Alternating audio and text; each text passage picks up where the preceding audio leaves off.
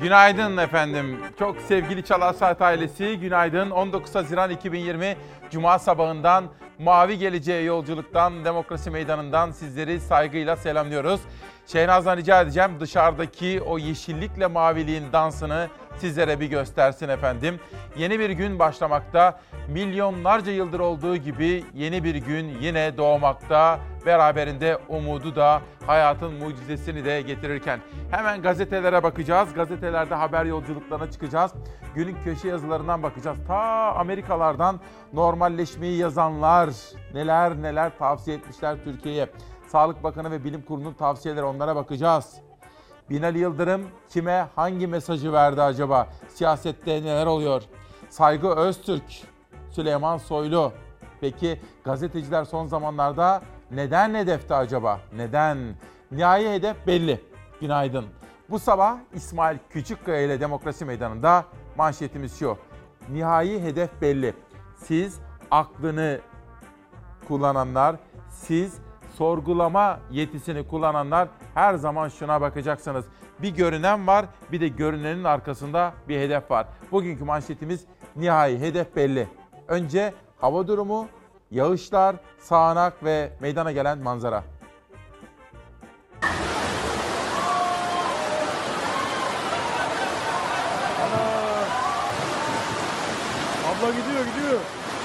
Sele kapılan kadın son anda kurtarıldı. Şiddetli sağanak yurdun batısını felce uğrattı. Abo bak kıyamet koptu valla. Ha valla makine falan her şey gitti. Şu an gerçekten durum çok ciddi. Ee, yani felaket diyebilirim.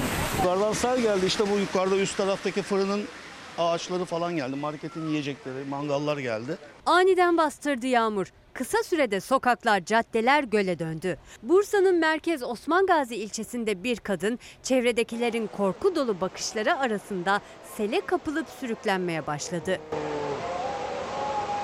Metrelerce sürüklendikten sonra esnaf kurtardı talihsiz kadını. Bir şey olmaz. Aa gidiyor kadın gidiyor. Aha. Hamile kadın ya. Aa. Eyvah eyvah eyvah eyvah. Kadın geldi buradan. Kadını yakalamaya çalıştık. Bizim kadıncağızı yukarıdan sel kaptırmış önüne sağlı solu vura vura götürüyordu. Kadın feryat figan içindeydi. Eyvah bak saksı da gidiyor bak bak bak bak bak. Sadece Bursa'yı değil, Düzce, Bolu ve Kocaeli'yi de vurdu şiddetli sağanak. Çok sayıda ev ve iş yerini su bastı. Bahçelerini sel basmış. Mahalleliler yardıma geliyor. Burada bildiğiniz yüzüyorlar insanlar yani. Geçmiş olsun amcacığım. Sağ olasın. Su mu bastı?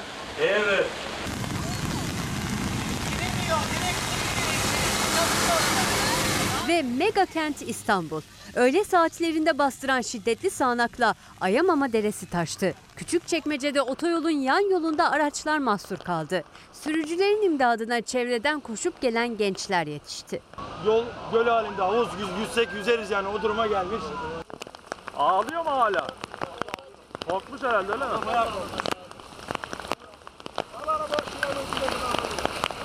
Silivri ve Bağcılar'da su baskınları yaşandı. Rezillik, tam bir rezillik. Kanallar çekmiyor, geri basıyor. E şu anda da görüyorsun işte. Sabahtan beri belki 2 ton su çektik. Kartal'daki Meteoroloji 1. Bölge Müdürlüğü binasının misafirhane bölümüne ise yıldırım düştü. Yaralanan olmadı. Birden bir gürültü koptu. Ee, Ondan sonra bir şimşek çaktı ve karşı taraftan meteorolojinin oradan dumanlar çıkmaya başladı. Arnavutköy'de çocuklar su birikintilerinde böyle eğlendi. Tekirdağ, Eskişehir, Ardahan ve Kars'ta dolu etkili oldu. Ekili alanlar zarar gördü. Hafta başına kadar yurt genelinde yağışlar sürecek. Bütün bunların sebebi ne biliyor musunuz? İklim bozulması, iklim. Uyandıysanız size yurdumdan, yurdum insandan bir mesaj okumak istiyorum. Çünkü onun hikayesi sizin hikayeniz. İsmail abi günaydın. Malatya Arapgir ilçesinden Türkiye'yi selamlıyorum. Benim adım Nihat Karaca. Malatya ili Arapgir su geçti yanıklar köme evlerde. Benim bir kardeşim var. %80 engelli raporu var. 15 günde bir enjektör iğnesi yapılması gerekiyor. Arapgir İlçe Hastanesi evden sağlık sisteminden gelip daha önce hastamızın iğnesini yapıyordu. Fakat 3 aydır benim kardeşimi evde sağlık hizmetinden çıkarttılar. Kendinizi benim yerime koyun ne yapayım? Köyünüz uzak dediler. Biz gelemeyiz dediler. Bizim köyde iğne yapacak kimse yoktur. Hastamın iğnesi yapılmazsa hasta kriz geçiriyor diyor efendim bakın. Buradan bunu devletimizin yetkililerine, Malatya İl Sağlık Müdürlüğü'ne hepsine duyurmak istiyorum. Malatya Arapgir ilçesinden su geçti yanıklar köme evlerde ikamet ediyor Nihat Karaca. %80 engelli kardeşinin iğnesi yapılması gerekiyor. Köyde iğne yapacak kimse yok. Bunu da duyurmuş olalım. Hemen şimdi gazete manşetlerine geçiyorum. Bugün İsmail Küçükkaya Demokrasi Meydanı'nın manşeti şu. Nihai hedef belli. Siz aklı olan, aklını kullanan, sorgulayan bireyler her zaman şunu düşüneceksiniz. Burada yapılmak istenen nedir? Esas amaç nedir diye bunu düşünmeniz gerekiyor. Hürriyete başlıyoruz. Dikkat kaldırımda çevirme var diyor. Sokağa maskesiz çıkmanın yasaklandığı İstanbul, Ankara ve Bursa'da ilk cezalar dün sabah uygulandı. Polis maske takmayanlara 3150 lira ceza kesti. Polis kimseyi affetmedi diyor.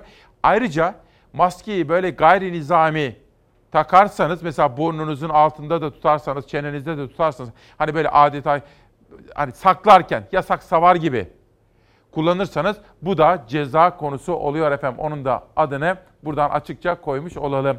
Günün ilk manşetini sel, yağış ve iklim bozulmasına dair atmıştık. Günün ikinci manşeti de koronaya dair en güncel bilgiler. Korona hala iş başında ama hastalık kontrol altında. Virüsün şiddetini düşürdüğüne yönelik bir kanıtımız yok. Günler sonra yeniden iyileşen hasta sayısı yeni vaka sayısını geçti. 1304 kişide virüs tespit edildi. 1382 kişi iyileşti. 18 Haziran'da koronavirüs yüzünden 21 kişi hayatını kaybetti. Vaka sayısında düne kıyasla 125 azalma oldu. İyileşen hasta sayımız bugün tekrar yeni vaka sayısını geçti. Birimizin ihmali hepimizi ilgilendiriyor. Hayatımıza tedbirlerle devam edelim. Normalleşme sürecinden önce binin altına düşen günlük vaka sayısı tedbirlere uyulmaması nedeniyle 1500'lerin üzerine çıktı. Veriler istenen seviyede olmayınca dün 3 büyük şehirde İstanbul, Ankara ve Bursa'da maske takma zorunluluğu getirildi. Salgının başlangıcında entübe edilenlerin %67'si yoğun bakımdakilerin ise %53'ü vefat ediyordu. Şimdi ise entübe edilenlerin %4'ü, yoğun bakıma girenlerin %2'si vefat ediyor. Bunda büyüklerimizi koruma altına almamızın da büyük rolü var. Onları koruyamazsak böyle kısa süreli yatışları, kitlesel iyileşmeleri unutabiliriz. Bunun bedelini kim üstlenmeye hazırdır? Piknikteki ailem mi, maç sonu kutlama yapan taraftarım mı, asker uğurlayan delikanlım mı? Altını çizerek risk devam ediyor dedi Sağlık Bakanı Fahrettin Koca. 18 Haziran'a dair vaka tablosunu sosyal medya hesabı üzerinden paylaştı.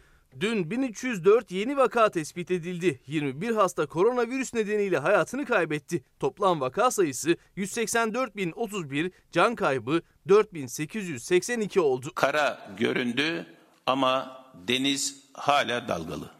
Dün günden sonra yeniden iyileşen hasta sayısı virüse yakalanan kişi sayısını geçti. 18 Haziran'da 1382 kişi hastalığı yendi. Toplam iyileşen sayısı ise 156.022 oldu. Son günlerde vaka sayımızda ve yoğun bakıma alınan hasta sayımızdaki değişmeler bu dalgalanmaların yansımasıdır. Sürpriz yok, beklenen sınırdayız. Bu sınırı aşmamak sizin elinizde. Zorunlu olmadıkça kalabalığa karışmayan büyüklerimizin elinde. Maskesiz dışarı çıkmayan, mesafeyi korumak için elinden gelen bütün gayreti gösteren beyefendinin, hanımefendinin elinde. Demek ki bu sabah böyle sel, iklim bozulması ve yurdumdan tarıma dahil haberler var. Sonra koronaya dair Türkiye'den ve dünyadan manşetler var. Bir de adliye koridorlarından haberler var. Selahattin Demirtaş'a hak ihlali kararı verildi. Selahattin Demirtaş'ın haklarının ihlal edildiğine hükmetti Yüce Mahkeme, Anayasa Mahkemesi. O konuyu da ben sizlere anlatacağım. Siyaset demişken bir pencere siyasete dair açmış iken Binali Yıldırım bir mesaj verdi. Ben dedi meclis başkanlığı falan aday değilim. Bunun ne anlama geldiğini Ankara'daki haber kaynaklarımızla konuştuk. Sizlere kulis bilgilerini de aktarmaya gayret edeceğim. Ve sizler, siz İsmail Küçükkaya ile Çalarsat ailesi. Sizlerden gelen yorumlar her zamanki gibi demokrasi meydanının vazgeçilmezi olacak. Onlardan biri Can Bey, Can Kumru. İsmail Bey, sesimizi bir tek siz duyurabilirsiniz. Turizm işçilerinin, turizm emekçilerinin durumu içler acısı. Lütfen bunu gündeme getirir misiniz diyor. Turizm işçileri çok zor durumda diyor Can Kumru. İşte otellerde çalışanlar, turizm sektöründe faaliyet gösteren emekçi kardeşim ilgi istiyor. Sırada Karar Gazetesi var. Mücadelede ikinci dalga. Sokak yasaklarıyla geçen ilk dönemin ardından gelen normalleşme rehaveti vaka sayılarını artırdı. İkinci teyakkuz sürecinde kilit unsurlar ise maske, sosyal mesafe ve filyasyon oldu. 3 aylık çabanın heba olmaması için kurallara tam uyum kritik önem taşırken uzmanlar yeni tehlikeye işaret ediyorlar ve uyarıyorlar. Önlem yorgunluğu yaşanıyor. Kuralları bilip de önemsememek tehlikeyi artırır. Bu da Karar Gazetesi'nin manşeti. Bugün Amerika'dan yazan Ciner grubunun Amerika'daki temsilcisi Serdar Turgut da normalleşme modellerini yazmış. İki farklı model. Hızla normalleşelim ya da kademeli, ölçülü, kontrollü normalleşelim. Bunun başta New York olmak üzere nasıl yansıdığına dikkat çekiyor Habertürk yazarı Serdar Turgut. Sırada dünyanın koronaya dair manşetleri var. Koronavirüs kabusu Amerika'da tekrar şiddetlendi. Can kaybı 120 bini geçti. Virüs merkez üstüne çevirdiği Latin Amerika ülkelerinde gücünü göstermeye devam ediyor. Brezilya'da artan vakalara rağmen kısıtlamalar gevşetiliyor. Çin'de ikinci dalga korkusu devam ediyor. Covid-19 dünya genelinde hala çok şiddetli. Can kaybı bugün 456 bini geçti. Virüste temas edenlerin sayısı 8,5 milyonu aştı. 4,5 milyondan fazla kişi hastalığı yendi. Salgının başında önlem almakta geciken Amerika Birleşik Devletleri'nde özellikle New York büyük darbe aldı. Trump eyalet valileriyle sorun yaşadı. New York'ta gerçekleşen 30 binden fazla ölümden Başkan Trump sorumlu tutuldu. Salgının rüzgarını sert estiği eyaletler bugün yaralarını sararken durum diğer bölgelerde kötüleşti. Özellikle Texas, Arizona ve Florida'da virüs hızla yayılıyor. Ülke genelinde ise toplam can kaybı 120 bini geçti. Brezilya'da rekor can kayıpları yaşanmaya devam ediyor ancak ülkenin en kalabalık şehirleri Sao Paulo ve Rio de Janeiro'da artık kısıtlamalar uygulanmıyor. Alışveriş merkezleri de açıldı. Şehirlerden gelen görüntüler virüsün olmadığı zamanları aratmadı. Brezilya'da bir günde 300 yakın kişi de hayatını kaybetti. Can kaybı 48 bine tırmandı. Latin Amerika ülkeleri Guatemala ve Şili'de can kayıpları hiç olmadığı kadar arttı. Ekonomik sorunların ciddi boyutlara ulaştığı Guatemala'da karantina tedbirleri uygulandı. Ancak tedbirler protestoları beraberinde getirdi. Salgının ilk görüldüğü Çin'de virüs geri döndü. Vakalar hızla artmasa da Covid-19 yayılmaya devam ediyor. 24 saatte 50 yeni vakayla birlikte ülke genelinde 83.325 kişi virüste temas etti. Sırada siyasete dair haberler var. Merak etmeyin bu normalleşme faslına devam edeceğim. Kontrollü normalleşmemiz gerekiyor efendim. Bir başka arkadaşım, tabii ne kadar duyarlı bakın. İsmail Bey rica etsem duyurur musunuz? Sokaktaki su kaplarını temiz tutalım, içine su koyalım. Mahalle sakinleri bunu yapsınlar. Hayvanlar susuzluktan perişan oluyor. Duyurun tüm Türkiye yapsın lütfen diyor. Ben de bunu retweet yaptım efendim. Bugün nihai hedef belli dedik ya efendim. Nedir efendim nihai hedef? Bakın şöyle bir mesaj okuyalım size. Kadri Erkuş, İsmail kardeşim esas amaç belli. Sus sus sus diyorlar. Konuşma gerçekleri dile getirme diyorlar. Saygılarımla Kadri Erkuş. Öyle midir efendim? Gazetecilerin bu kadar gündemde olması, bazılarının tutuklanması, bazılarının işsiz hale getirilmesi, türlü çeşitli baskılar, itibarsızlaştırma gayretleri, her gün bir gazetecinin linç edilmesi. Nihai hedef belli diyoruz. Nedir efendim? Bu konudaki görüşlerinizi de yazarsanız memnun olurum. Böylece hürriyet ve karardan sonra pencereye geçiyorum. Soylu'dan nepotizm yazan gazeteciye. Nepotizmin ne olduğunu hepiniz biliyorsunuz. Akraba kayırmacılığı, eş dost kayırmacılığı. Yani dayısı olan işini görür ya da kendi akrabalarının hısımlarını, torpili olanı korurlar diye bir tartışma var ya nepotizm bu. Hepiniz biliyorsunuz artık. Sözcü gazetesinin Ankara temsilcisi Saygı Öztürk, AK Partili vekilin eşinin hızlı yükselişini yazdı. Soylu sosyal medyadan Öztürk'e de aleni hakaret etti. Gazeteci Saygı Öztürk, AK Parti Trabzon Milletvekili Bahar Ayvazoğlu'nun eşiyle nasıl tanıştığını, tanıştıktan sonra yükselme grafiğinin kısa sürede nasıl değiştiğini yazdı. Süleyman Soylu yazıyı alıntılayarak Saygı Öztürk'ün bu yazısı namussuzluktur. Bahar Hanım ahlaklı, faziletli bir kadındır. Bugünden sonra bu namus düşmanını kim muhatap alırsa gözümde aynı namussuzluğun ortağıdır, haysiyet cellalıdır celladıdır mesajı paylaştı. Bu paylaşım sonrasında Soylu'ya sosyal medyadan tepki, Saygı Öztürk'e destek yağdı. Medya ombudsmanı Faruk Bildirici de bakan olmak gazeteci hakaret hakkı vermez dedi. Sonra kendisini Soylu'nun aradığını duyurdu. Bildirici Saygı Öztürk'ün milletvekilinin namusuna dil uzattığını iddia eden bakanı öyle olmadığına ikna edemedim dedi. Saygı Öztürk ise olay karşısındaki üzüntüsünü gözyaşları ile dile getirdi. Çünkü Saygı Öztürk dedi ki İçişleri Bakanı Süleyman Soylu bizim canımızı, malımızı, mal varlığımızı, her şeyimizi emanet ettiğimiz bir kurumun en başındaki isim. Eğer biz her şeyimizi emanet ettiğimiz bir devlet bakanı, bir İçişleri Bakanı bizi bu şekilde suçluyorsa ben ne yapabilirim diye sordu efendim. Sırada bir haber var. Binali Yıldırım. Binali Yıldırım çok sürpriz bir çıkış yaptı. O çıkışın anlamı var, hedefi var. Onu sizlere bu sabah yorumlayacağım. Ankara'daki haber kaynaklarımla konuştum bu konularda. Onu anlatacağım. Bu haberi izleyeceksiniz.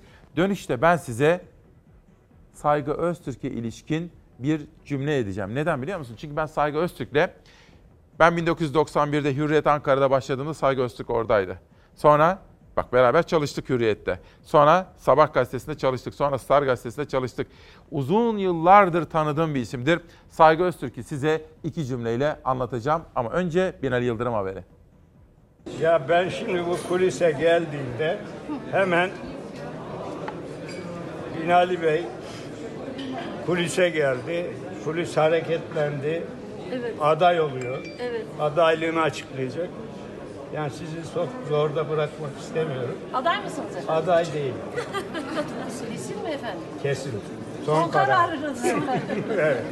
Aday gösterilirse. Efendim?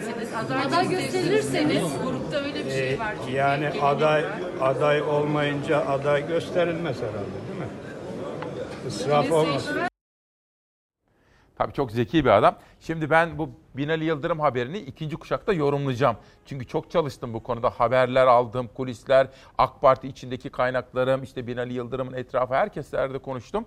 Bunları size yorumlayacağım ama böyle saat 8.30-8.40 civarında ikinci turda anlatacağım. Ama önce tanıdığım Saygı Öztürk'ü size anlatayım. Dediğim gibi uzun yıllardır tanırım. Bakın hiç lamıcımı yok. Bana itimat ediyor musunuz? Peki. Saygı Öztürk benim yaklaşık 29 yıllık gazeteci gazetecilik hayatımda gördüğüm en iyi gazetecilerden bir tanesidir. Hani bana derseniz ki Türkiye'nin en iyi 5 gazetecisini say, biri mutlaka Saygı Öztürk'tür. Bir. İki. Saygı Öztürk parayla, pulla, şanla, şöhretle satın alınamaz. Hani Çiğdem Toker için böyle bir cümle söylemiştim geçmişte. Tekrar ediyorum. Son derece namuslu bir gazeteci, başarılı bir gazeteci. Ben Saygı Öztürk'ün parayla, pulla, şanla, şöhretle satın alınamayacak bir gazeteci olduğunu çok iyi bilirim. Bu kadar diyelim. İlerleyen bölümlere diğer yorumları bırakalım ve söz, pencereden sözcüye geçelim. Faize karşıyız dediler, banka kredisine ret verdiler. Saygı Öztürk'ün manşeti. Yozgat Sorgun'un MHP'li başkanı Saygı Öztürk'e anlattı. Ha bu arada şunu da söyleyeyim. Saygı abimiz Yozgatlıdır ve bununla da övünür. Yozgat'a da çok böyle çaba gösterir. Oranın adı duyulsun ister ve Yozgat'a hizmet gitsin ister. Devlete ait İller Bankası belediyelere destek için düşük faizli kredi veriyor. Sorgun Belediyesi de 3 milyon almak istedi. Sonra bakın neler yaşandı. İlçenin MHP'li belediye başkanı Erkut Ekinci konuyu belediye meclisine getirdi. Oylama yapıldı. AKP'li ve Büyük Birlik Partili 8 meclis üyesi faize karşıyız diyerek ret verdi. Ortalık tabii ki buz kesti.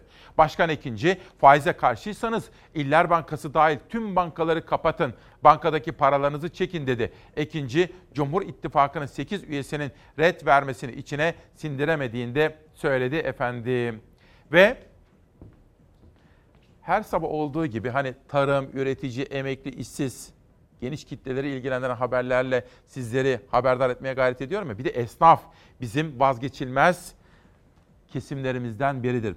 Bugün dün konuştum kendisiyle Ankara Kahveciler Esnaf Odası Başkanı. Sesimi duyurabilir misiniz diyor. Hani bir gün evvel İyi Parti lideri Meral Akşener onu kürsüye davet etmişti hatırlıyor musunuz? İsa Güven yanlış hatırlamıyorsam adını. Dün onunla konuştum. Üç ayrı manşet seçtim. O manşetlerden birini şimdi anlatıyoruz. itibaren Sayın Cumhurbaşkanımızın açıklamış olduğu kahvehanelerimiz açıldı. Çok mutluyduk. Ama ne yazık ki iki gün sonra İçişler Bakanlığımız tarafından bir genelge geldi. Tavla, okey, kağıt oyunları yasak. Telefonlarımız susmadı. Üç aydır bizim esnafımız perişan. Başkanım ne yapacağız? Bizi açmasaydılar bundan daha iyi olurdu. Sayın Cumhurbaşkanımız üç kural dedi. Maske dedi, eyvallah dedik. Bir buçuk metre mesafe dedi, eyvallah. Hijyen dedi, eyvallah dedik. Temizlik dedi, ne dedisinse yaptık. Bu arada telefonlarımız susmadı. AVM alışveriş merkezlerini açtılar tıklım tıklım dolu. Şehirler arası, şehirler içi otobüsler tıklım tıklım dolu. Mesafa sıfır. Ne içmezse kahveci esnafına gelinde böyle bir problemlerle yaşıyoruz. 500 yıllık kahvecilerin, esnaf ve sanatkarın hiç mi hatırı yoktu Sayın Cumhurbaşkanım? Buradan sesleniyorum. Bir kahvenin 40 yıl hatırı var da bizim kahvecilerin hiç mi hatırı yoktu? Sayın Cumhurbaşkanımızı kahvehaneye çay kahve içmeye davet ediyor. Buradan mal sahipleriyle çok problem yaşadık. Buradan bir öneri yapıyorum. 3 ay boyunca iş yerlerimiz kapandı. Biz arz ederdik ki bizim kiralarımızı Hazine ve Maliyet Bakanlığı tarafından karşılansın. Ama ne yazık ki karşılanmadı. Bir öneri yapıyorum. Bir kiramızı işveren biz karşılayalım. Bir kiramızı mal sahipleri karşılasın. Bir kiramızı da hazine ve maliye tarafından karşılanırsa küçük esnaf ve zanatkar nefes alır. Üçümüz birlikte bu yükü kaldırarız diye düşünüyorum.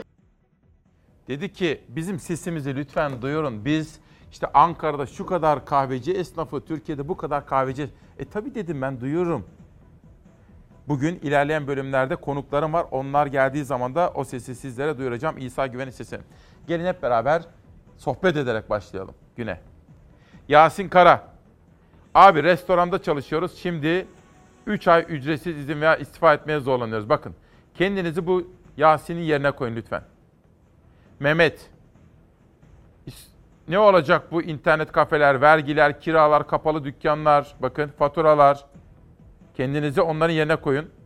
Milli Eğitim Okul Güvenlikleri genel bir kampanya.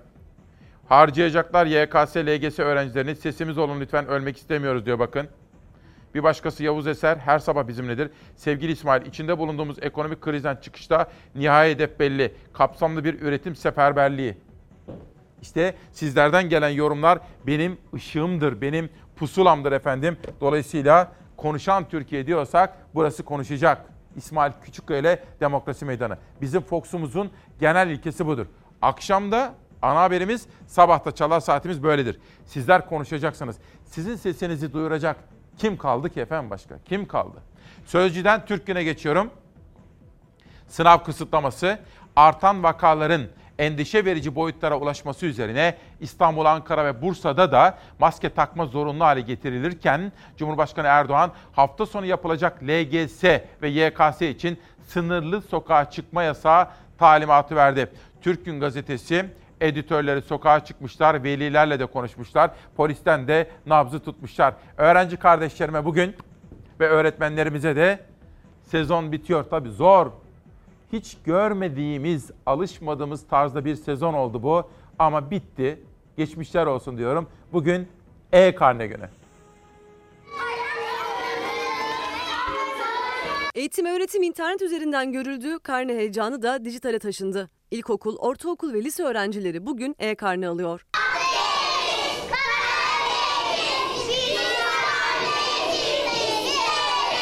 Salgın tüm alışkanlıkları etkilediği gibi öğrencilerin de en önemli gününü değiştirdi. Son ders zili çalmayacak. Öğrenciler adını duyduğunda ayağa kalkıp öğretmenlerinin elinden karnelerini almayacaklar. Alışkanlıklar değişti belki ama heyecan aynı. Öğrenciler 2020 bahar dönemi karnelerini e-okul veli bilgilendirme sistemi üzerinden görebilecek.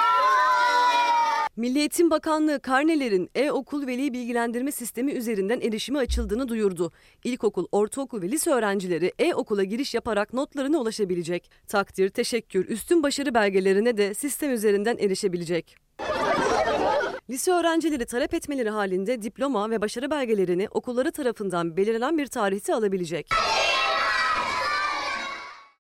Öğrenci kardeşlerimiz mesaj atıyorlar. Bu arada kahvehanelerden yoğun mesaj geliyor. Efendim kahveciler oda başkanı İsa Güven'in mesajlarını sizlere aktaracağım merak etmeyin. Şu anda Türkiye'mizdeki kahvehanelerden mesajlar yağmaya başladı. Tabi internet kafeleri de unutmadık. Ayşenur Güler, KPSS çalışıyoruz ne olacağı belli değilken kaç lira harcadık? Sınav ücretlerine zam değil indirim gelsin diyor Ayşenur Hanım. Sedat Söylemez, şu anda e-karne alacak veya sınava hazırlanan çocuklarımız. Benim yeğenim var İpek, İpek Küçükkaya yeğenlerimden birisi. O da hafta sonunda sınava girecek. Ona da bütün öğrencilerimize, çocuklarımıza zihin açıklığı diliyorum efendim. Sedat Söylemez. Günaydın İsmail abi. Ben Nehir. Yarın sınavımız var. Babamın Twitter'ından yazıyorum. Sessizlik. Hepiniz lütfen yarın duyarlı yurttaşlar olun. Kornalara basmayın. Dışarıya çıkmayın. Lütfen istirham edeceğiz efendim. Onu da Nehir çocuğumuzun üzerinden mesajımızı vermiş olalım. Türk günden bir güne geçelim. Problemin nedeni sistemin kendisi. Mustafa Bildircin. Dün burada İyi Parti'de Meral Akşener'in kurmaylarından Lütfü Türkkan da bunu söylüyordu. Türkiye'nin şu anda yaşadığı sorunların başta ekonomi olmak üzere pek çoğunun temel sebebi sistem. Yani şu anda yönetildiğimiz sistem bizi bu hale getirdi diyordu Lütfü Türkkan. Dindar nesil yaratacağız diyenler problem çözemeyen nesil yarattı. Problemin nedeni sistemin kendisi. Milli Eğitim Dergisi'nde yer alan araştırmaya katılan 5. sınıf öğrencileri basit problemleri dahi anlamakta güçlük çekerken öğrencilerin tamamına yakını problem çözümünde sorun yaşıyor diyor.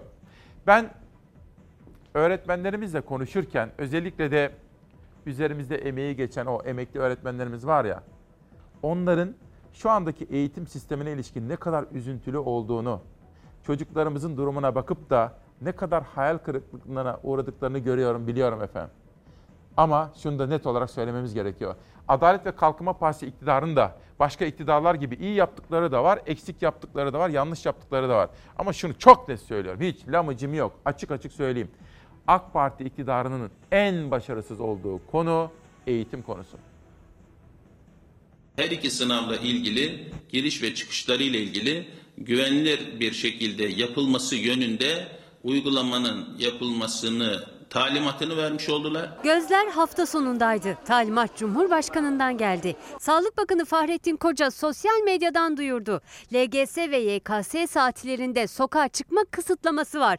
Kısıtlama 81 ilde 20 Haziran'da 9.15, 27 Haziran'da 9.30-15, 28 Haziran'da ise 9.30-18.30 saatleri arasında uygulanacak. Sınava girecek öğrencilerimiz ve onların velileri dışındaki yurttaşlar olarak trafiğe çıkmayıp toplu taşıma kullanmayarak öğrencilerimize güzel bir jest yapabiliriz. 20 Haziran'da yapılacak liselere geçiş sınavı ve 27-28 Haziran tarihlerinde yapılacak yüksek öğretim kurumları sınavı yaklaşık 4,5 milyon öğrenciyi sınav salonlarına taşıyacak. Aileleriyle birlikte sayı daha da artacak ve adaylar kapalı salonlarda ter dökecek. İşte bu nedenle bazı uzmanlar koronavirüs salgını salgınının artacağından endişe ediyor. Hastalığın şu anda en cıvcıvlı zamanında vakaların böyle artık şey gibi e, bu bayram fişeği gibi patladığı bir sırada bu çocukları nasıl sınava sokarsınız? Bu çocuklar onlara o sınav merkezine otobüse binerek gidecek. Milli Eğitim Bakanı Ziya Selçuk ise kendinden ve önlemlerden emin konuştu. Her türlü tedbirin alındığını söyledi. Biz güvenliği sağlayamayacağımız bir işe girmeyiz. Sürekli içeri kapanıp her şeyi iptal ederek bu hayatı sürdüremeyiz. Bu açıklama bazı adayların ve velilerin endişesini gidermedi. Bilim Kurulu Sağlık Bakanlığı'na öneriler sundu. Çok geçmeden Bakan Fahrettin Koca'dan açıklama geldi. Cumhurbaşkanı Erdoğan'ın sokağa çıkma kısıtlaması ile ilgili talimatını dile getirdi Koca. LGS ve YKS günlerinde sağlanması gereken şartlar konusunda bilim kurulumuz tavsiye kararı aldı. Sınava gidiş ve dönüş saatlerinde dışarıda yoğunluk olmaması, günün gençlere ayrılması için Sayın Cumhurbaşkanımız sınırlı bir sokağa çıkma yasağı yönünde talimat verdiler. Yani hem 20 Haziran'da LGS saatlerinde hem de 27-28 Haziran'da YKS saatlerinde sınava girecekler, velileri ve sokağa çıkma mecburiyeti olmayanlar dışında sokağa çıkmak yasak olacak.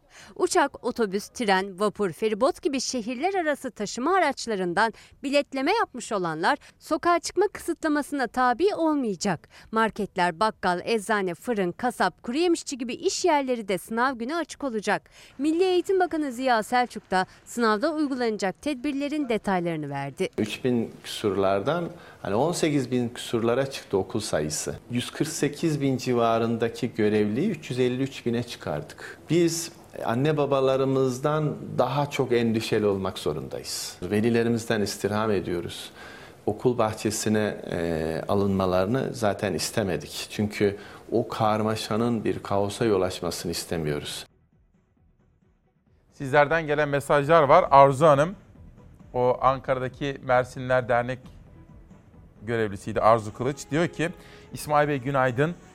Eğitimi gündeme getiriyoruz ya. Biz bu yıl kızımızı 8. sınıf sınava hazırlanıyordu. Ancak okuldan aldığımız bilgi 20 kişilik sınıf ve her iki çocuk arasındaki mesafenin maksimum 1 metre 20 santim olacağı yönde sosyal mesafe tanımı burada rafa kalktığı için biz kızımızı sınava sokmama kararı aldık diyor.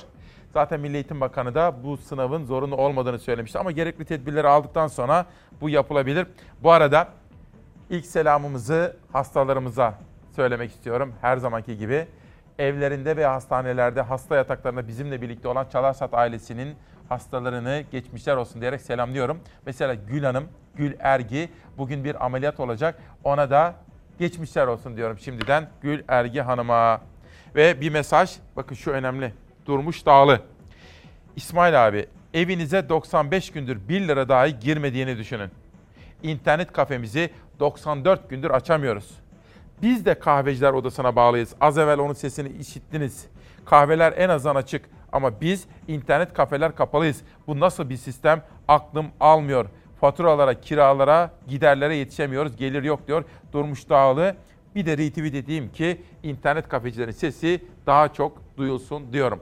Bir günden Türkiye gazetesine geçiyorum. Alçaklığın Almancası diyor Türkiye gazetesi. Yabancıların çocuklarını sapıklara veriyorlar. Göçmen çocuklarını koruyucu aile diye pedofillere teslim ettiği için sicili bozuk olan Almanya, Türk ailenin iki evladına el koydu. Dormagen şehrinde yaşayan Altınkaya ailesi için kabus dolu günler. Bir buçuk yaşındaki oğulları Yakup'un masadan düşmesiyle başladı bu kabus dolu günler. Gençlik Dairesi morluk ve darp izi olmadığı halde hem Yakup hem de 4 yaşındaki ağabeyi Kuzey için el koyma kararı çıkardı. Ailenin iki evladı polis zoruyla gözyaşları arasında götürüldü. Yakup ve Kuzey kardeşler ilk değil diyor ve gazete pek çok başka örneği de sıralıyor efendim. Türkiye gazetesi bugün çok farklı bir manşeti aktarmış. Sırada dünyadan protesto eylemlerine dair seçtiğimiz, hazırladığımız haber var. Amerika'da ırkçılık karşıtı protestolarda siyahi Rayshard Brooks da George Floyd gibi polis şiddetinin kurbanı oldu. Brooks'u öldüren polisin cinayet dahil 11 ayrı suçtan yargılanmasına karar verildi. Karar öfkeli kalabalıkları bir nebze rahatlatsa da ırkçılık karşıtı protestolar tüm dünyada devam etti. Amerika'da siyahi George Floyd'un polis tarafından öldürülmesi ırkçılık karşıtı protestoları dünyaya yaydı. Birleşik Devletler'de polis protestolar sırasında da şiddetten vazgeçmedi. Yasalar birçok kez çiğnendi. Plastik mermiler havada uçuştu. Polis elektroşok silahı kullanmaktan çekinmedi. Öfkeyi daha da artıran, protestoları ilk günkü şiddetine döndüren polisin bir kez daha can alması oldu. Siyahi Rayshard Brooks'u Atlanta'da bir restoran otoparkında öldüren polis memuru Garrett Rolfe cinayetle yargılanacak. Cinayet dahil 11 ayrı suçtan yargılanacak olan polis memuru suçlu bulunursa idam edilebilir. Karar sonrası Amerika'daki protestoların son adresi Chicago oldu. Binlerce insan polis şiddetini ve ırkçılığı protesto etti. Polislerin daha şeffaf yargılanması için hükümete çağrı yaptılar. Amerika'da başlayan gösterilerin dünyadaki yankıları da devam ediyor. İngiltere'de de kalabalık bir grup diz çökerek George Floyd'u andı.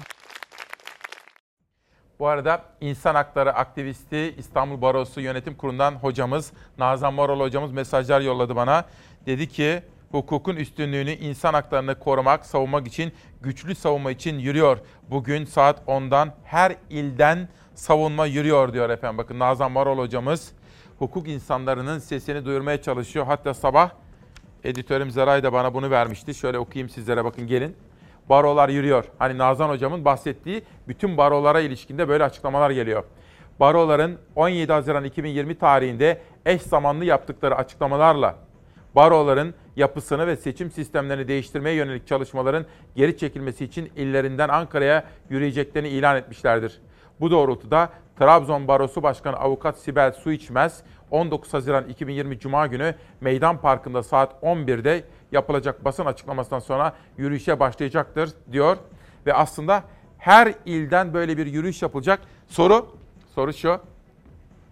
Hani dedim ya bu kadar gazeteciler gündemdeyse, saldırı altındaysa, Barış Pehlivan, Barış Terkoğlu, Müyesser Yıldız, Murat Ağırel pek çok gazeteci tutuklanıyorsa, pek çok gazeteci işsizse, pek çok gazeteci troller tarafından düğmeye basılıp itibarsızlaştırmak için kampanyaya tabi tutuluyorsa soru şu.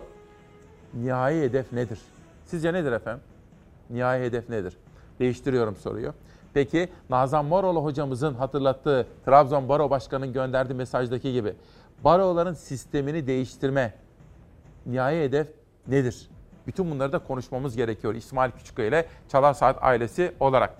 Türkiye Gazetesi'nden Cumhuriyet'e geçiyorum. Cumhuriyet'ten bir çevre haberi. Mevzuata uymadıkları için kapatılan santrallara filtreler takıldı güya ama soru işaretleri yarattı diyor. Bu takılan filtreler Cumhuriyet Gazetesi'nden Hazal Ocak bu haberi yazmış ve manşet yapmış Aykut Küçükkaya. Baca filtresi takmadıkları, arıtma ve ölçüm sistemlerini tamamlamadıkları için kapatılan termik santrallerin eksikliklerini giderdiği ve çalışmaya başladığı açıklandı. 6 santralın toplam 14 ünitesine 142 milyon liraya filtre takıldığının duyulması ise yeni bir tartışmayı beraberinde getirdi.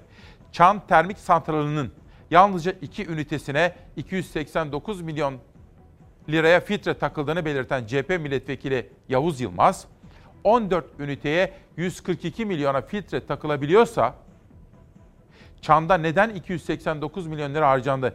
Ya 14 ünitenin filtresi standart dışı ya da Çan'da büyük yolsuzluk var dedi ve aklına takılan soru işaretlerini gündeme böylece getirdi. Siyasete de bakacağım gayet tabii. Ankara'daki haber kaynaklarımızda konuştuk. Bir, Binali Yıldırım'ın ben meclis başkanlığı aday değilim demesi. Kapıları kesinlikle kapatması. Bunun siyasi bir mesaj olduğu muhakkak. Bunu yorumlayacağım ikinci turda. Bir de Anayasa Mahkemesi, Yüce Mahkememiz. Selahattin Demirtaş'ın uzun tutuklulukla birlikte haklarının ihlal edildiğine hükmetti. Bu kararın ne anlama geldiğini de yine hem haber hem de yorum olarak sizlere aktaracağım. Ama çevre haberi ya, iklim bozulması. Efendim bakın bu karşı karşıya kaldığımız düzensiz yağışlar, belirsiz iklim, bütün bunların sebebi sağanaklar da dahil olmak üzere iklim bozulması. Bence bu buluttan kaçmak lazım. Sağanak ve dolu bir anda bastırdı. Ana arterler göle döndü. Bak o çocuğun gene evinin içine battı sular. Beklenen sağanak İstanbul'un birçok bölgesinde etkili oldu. Ev ve iş yerlerini su bastı. Yağmur başladığından beri şu anda evin içini su bastı. Kanalımız geriye vurduğundan dolayı şu anda bütün tuvaletler rezillik, tam bir rezillik. Araçlar yolda mahsur kaldı. Trafik durma noktasına geldi. Çok fena. Ne kadardır bekliyorlar içeride? Onlar en az 15-20 dakikadır temiz burada bekliyorlar. Aradınız mı itfaiyeyi? Şu an hiçbir şey arayamadık. Kendi arabamızı kurtardık. Gittire gittire çamurdan çıkardık. 4 tane araba mahsur kaldı şu anda. Sağanak yağıştan caddeler göle döndü. Vatandaşlar zor anlar yaşadı. Tem otoyolunda araçlar suya gömüldü. Mahsur kalan sürücü ve yolcuları yine yolda kalanlar kurtardı. Böyle bir göle, göle döndü. Görüyorsunuz. Kanal da açılmamış. Komple yol göl halinde. Havuz yüz, yüzsek yüzeriz yani o duruma gelmiş. 20-25 dakikadır sadece araba ittirmekle uğraşıyoruz. Sel içindeyiz. Görüyorsunuz bütün üstlerimiz, ayakkabılarımız perişan hale geldi. Kuvvetli yağışın etkili olduğu bölgelerden biri de Bağcılar'dı. Şiddetli yağış sonrası rögar kapaklarından taşan sular binaların zemin katlarına doldu. 15 Temmuz Demokrasi Otogarı'nın alt katında bulunan çarşı da sular altında kaldı. Esnaf kendi imkanlarıyla suyu tahliye etmeye çalıştı. Eşyaların çoğu kullanılamaz hale geldi. Eşyalarımız komple ıslandı. Elektronik eşya, malzeme vesaire. Paspasladık, temizledik ama yani bir kısmını atacağız tabii. Maddi zararımız da oluştu. Abi her yerden akıyor. Hanifi dayı duvardan içine her yerden emiyor giriyor da. Meteorolojinin tahminlerine göre İstanbul'un bazı bölgelerinde bugün de yağış görülecek. Bu haberi de Derya Özcan yaptı, hazırladı. Sağ olsun emeğine sağlık. Cem Özdemir, İsmail Bey günaydın, iyi yayınlar. Biz sahne emekçileri olan müzisyenlerin sesi olmanızı istiyoruz. Artık dayanacak gücümüz kalmadı. Kim bunlar? Sahne emekçileri, müzisyenler. Lütfen bu konu hakkında bize destek çıkın artık. Her yeri açtılar ama maalesef sanki virüsü biz yayıyormuşuz gibi bize üvey evlat muamelesi yapılıyor diyor Cem Özdemir. Sahne sanatları ile ilgili mesaj. Funda Şavran, sevgili İsmail Bey sürekli takipçinizim. LGS ve YKS için tüm güvenlik önlemleri alındı. Kısıtlamalar geldi tamamdır. Ancak sınavda oturma planları geldi. Hiçbir boşluk yok. Çocuklar birbirinin ensesini görecek şekilde nasıl koruyacağız? Lütfen bunun da sesini duyurur musunuz diyor. Bu arada İzmir'den bir mesaj geldi. Sizlere de onu aktarmak istiyorum bakın. Gelin şöyle. Hani Nazan Marol hocam yazdı ya İstanbul Barosu, Trabzon Barosu'nda okudum. Avukatlara sesleniyoruz efendim. İzmir Barosu Başsavcılığı, Başkanlığı pardon. Savunma yürüyor. Hukuk devleti, demokrasi ve insan hakları mücadelesinden vazgeçmeyen barolar parçalama ve ele geçirme projesine karşı yollarda. Baroların bağımsızlığını savunmak için 19 Haziran 2020 Cuma yani bugün Ankara'ya yürümeye başlayacak olan Baro Başkanımız Avukat Özkan Yücel'e destek için saat 10'da Bayraklı Adliyesi C blok girişinde toplanıyoruz. Tüm meslektaşlarımız davetlidir. Teslim olmayacak, biat etmeyecek, vazgeçmeyeceğiz. İzmir Barosu Başkanlığı. Bakın İstanbul Barosu'ndan Nazan Moroğlu hocamız, Trabzon Barosu'ndan Başkan Sibel Su İçmez, İzmir Barosu. Onlar diyorlar ki baroları değiştirme projesi, çoklu baro fikri geçmişin FETÖ'süne aittir diyorlar ve dolayısıyla seslerini duyurmaya gayret ediyorlar. Cumhuriyet'ten bir sonraki gazete Yeni Çağ'a geçelim. Bugün hem Türk Gün hem Yeni Çağ gazetelerine bakmaya gayret ettim bu kuşağın içinde. Ovaköy sınır kapısı açılsın. Profesör Sait Yılmaz, ABD Türkmenler için önemli olan bu kapıyı kapalı tutmak için 30 yıldır baskı yapıyor. Profesör Doktor Sait Yılmaz, Ovaköy kapısıyla Türkiye doğrudan Bağdat'ta ticaret yolunu açar. Kerkük'e kadar olan bölgede Türkmen demografisi kurulur. Terör örgütü ağının irtibatı da kesilir dedi. Böyle bir görüş vermiş efendim. Bu da önemli konulardan birisiydi. Bir daha söyle Şehnaz. Peki. Şehnaz diyor ki eğer istersen diyor ABD Esad konusu da var bant olarak diyor. Bunu da Zafer Söken'den özel istemiştim. Çünkü Amerika hem Esad ailesine, eşi de dahil olmak üzere hem de Çin yönetimine yönelik yeni yaptırımları aldı. Şenaz hazır mıyız? Verelim o zaman.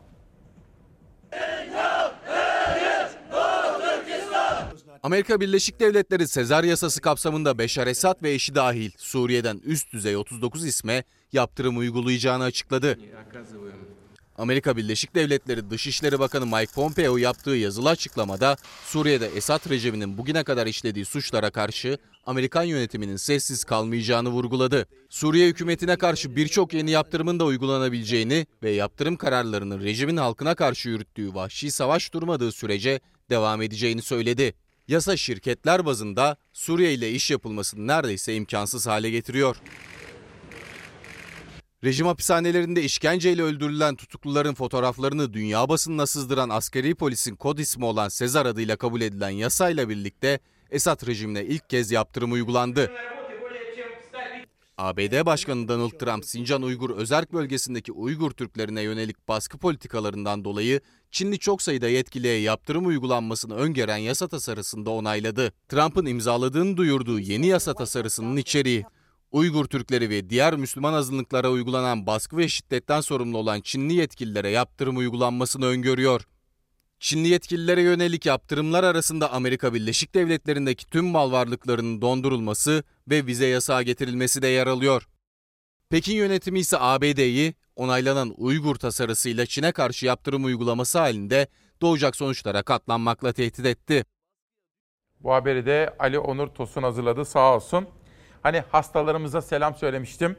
Hülya Erkuş o da ameliyat olacakmış. Kardeşi Kadri Bey yazdı bana sağ olsun. Hülya Hanım'a da geçmiş olsun diyorum. Biraz evvel Gül Ergi Hanım'a da geçmiş olsun dediğim gibi. Bir ikinci selamımı da cezaevlerinde gün sayan, sevdikleriyle kavuşmak için o günü iple çeken, özgür günlerin hayalini kuran kader mahkumlarına olsun efendim. Cezaevlerinde de izliyorlar bizleri. Onlara da bir sevgi ve selam söylemek istedim. Hacettepe Sosyal Tesis ve işletmelerinde 330 sözleşmeli personel hak edişi çıkmasına rağmen Mart ayından beri kısa çalışma ödeneği alamadık diyor. Artık bıçak kemiğe dayandı yeter artık diyor Erman Bey. Bir başkası ismimi söylemeyin diyor. 9 Eylül Üniversitesi'nde sağlık çalışanları ile ilgili sorunlar var diyor. Rektörlüğün uygulamalarından memnun değiliz. Rektör mobbing uyguluyor diyor. Bilmiyorum. Araştıracağımız konulardan birisiydi bu. Ama henüz araştıramadık çünkü yoğun çalışıyoruz. Vatan sevdasında geçen ömrüm. Profesör Doktor Emekli Tuğgeneral Sedat Arıtürk böyle bir kitabıyla yazmış ve İsmail Küçükkaya ile Çalar Saat'te yollamış imzalı olarak. Oldu hikayeleri Kifayet Telli 1945-1955. Bugün de 17 ayrı kitaptan alıntılar yapacağım sizlere. Başkaca sürprizlerim de var. Ayrıca bugün Demokrasi Meydanı'na iki sürpriz konuk davet ettim. Biri Ankara'dan, biri İstanbul'dan. Fox Haber. Milli Eğitim Bakanı Ziya Selçuk, LGS tüm senaryolara yönelik tedbirleri alıyoruz. Velilerin kaygısını aşan bir kaygıya sahip olmak zorundayız diyor efendim. Velilerin kaygılarını anladığını söylüyor bakan. Bilim Kurulu üyesi Profesör Doktor Özlü ne olur hafta sonu sınav öncesi ve sonrasında vatandaşımız sokağa çıkmasın diyor. Yerden göğe kadar haklı bu uyarısında. Çocuklarımızı düşünelim ve sınav günleri dışarıya çıkmayalım. Bu arada Ahmet Hançerlioğulları hocam da Ankara'dan çocuklara bir tavsiye mektubu yollamış. O mektup da geldi. İki cümle söyleyeceğim sizlere ilerleyen bölümlerde. Özgür Mumcu, vatan gölleriyle, dereleriyle, ormanlarıyla vatandır. Göle ihanet eden vatana ihanet eder, vatan hainidir diyor. Dostcan Şakar'ın doğa ve yaşam savunucuları için hazırlanmış Salda Gölü tweet dizisidir ve işte Özgür Mumcu çevreyi düşünen bir sosyal medya manşeti atmış kendi hesaplarından. Bir de AK Parti'ye yakın, daha doğrusu muhafazakar camiadan bir isim olsun. AK Parti'ye yakın ama şimdi ne kadar yakın uzak onu bilmiyorum. Ama eskiden AK Parti'nin bürokratıydı. Kemal Öztürk, taraf tutmak zorunda hissediyorsun kendini. Yanılıyorsun. Yanılıyorsun. Sen hakkı teslim etmek zorundasın sadece diyor. Bence evrensel bir doğruya işaret ediyor. Taraf tutmak zorunda hissediyorsan değilsin ama kimin tarafını tutacaksın? Doğrunun, haklının, hakkın tarafını tutacaksın. Eğer vicdan varsa, insaf varsa ve akıl varsa tabii. Fatih Yaşlı. Şimdi Fatih Yaşlı bir haber analiz yazdı dün. 18 yılın sonunda kültürel hegemonyayı kuramadığı için sahneye çıkaracak şarkıcı bulamayan Türkiye İslamcılığı siyasal hegemonya üzerinden Ayasofya'yı açabiliyor. Akşam baskısı demiş. Ayasofya'nın açılma projesinin aslında ne anlama geldiğini, iktidarın bunu hangi amaçla yaptığını irdeliyor Fatih Yaşlı. Sol gazetede. Nasuh Bektaş. Yöntemleri farklı farklıdır. Bir tarafta gazetecileri casusluktan içeri atar, bir tarafta terörle ortak diye atar, bir tarafta evi ailesi üzerinden yıpratır. Balyoz, Ergenekon, Oda TV, Çağdaş Yaşam, casusluk davası, o dönem çıkan kasetler İstanbul Baro davası her yerden sarmışlardı diyor ve daha sonraki mesajlarında da hep şunu söylüyor. Bunun bir başka benzeri de gazetecileri itibarsızlaştırmaya dönük troll operasyonları diyor Nasuh Bektaş. Ama bunlardan sonuç alamadılar, alamazlar diye de ekliyor. Emre Kongar, CHP Genel Başkanı Kılıçdaroğlu'nun Man Adası açıklamaları nedeniyle Cumhurbaşkanı Erdoğan'a 679 bin liralık tazminat ödemesine ilişkin kararları bozan İstanbul Bölge Adliye Mahkemesi, 4. Hukuk Daire Başkanı Fatih Kılıç Aslan düz hakim yapıldı. Emre Kongar hocamız da Alican Uludağ'ın yazmış olduğu bu haberi almış ve kendi takipçileriyle paylaşıyor. Bu arada bir İyi Partili milletvekili de 35 yıllık hakim olan eşinin adeta sürgün gibi tayin edildiğini sorguluyor. Yeni Çağ gazetesinde haberini gördüm. Tekrar etmek istiyorum. Bakın burada Man Adası davasıyla ilgili. Demek ki iktidarın hoşuna gitmeyebilir, bilmiyorum. Bir karar, sonrasında yaşanan gelişmeler. Öbür tarafta da İyi Partili bir milletvekili diyor ki, benim eşimi adeta sürgün gibi tayine zorladılar. Bu da nereden çıktı diye soruyor Yeni Çağ'da. Faruk Bildirici. İçişleri Bakanı'nın gazeteciye hakaret etme serbestlisi mi var? Soylu, Müesser Yıldız'dan sonra şimdi de gazeteci Saygı Öztürk'e hakaret yağdırıyor. Bu vesileyle bir daha sorayım.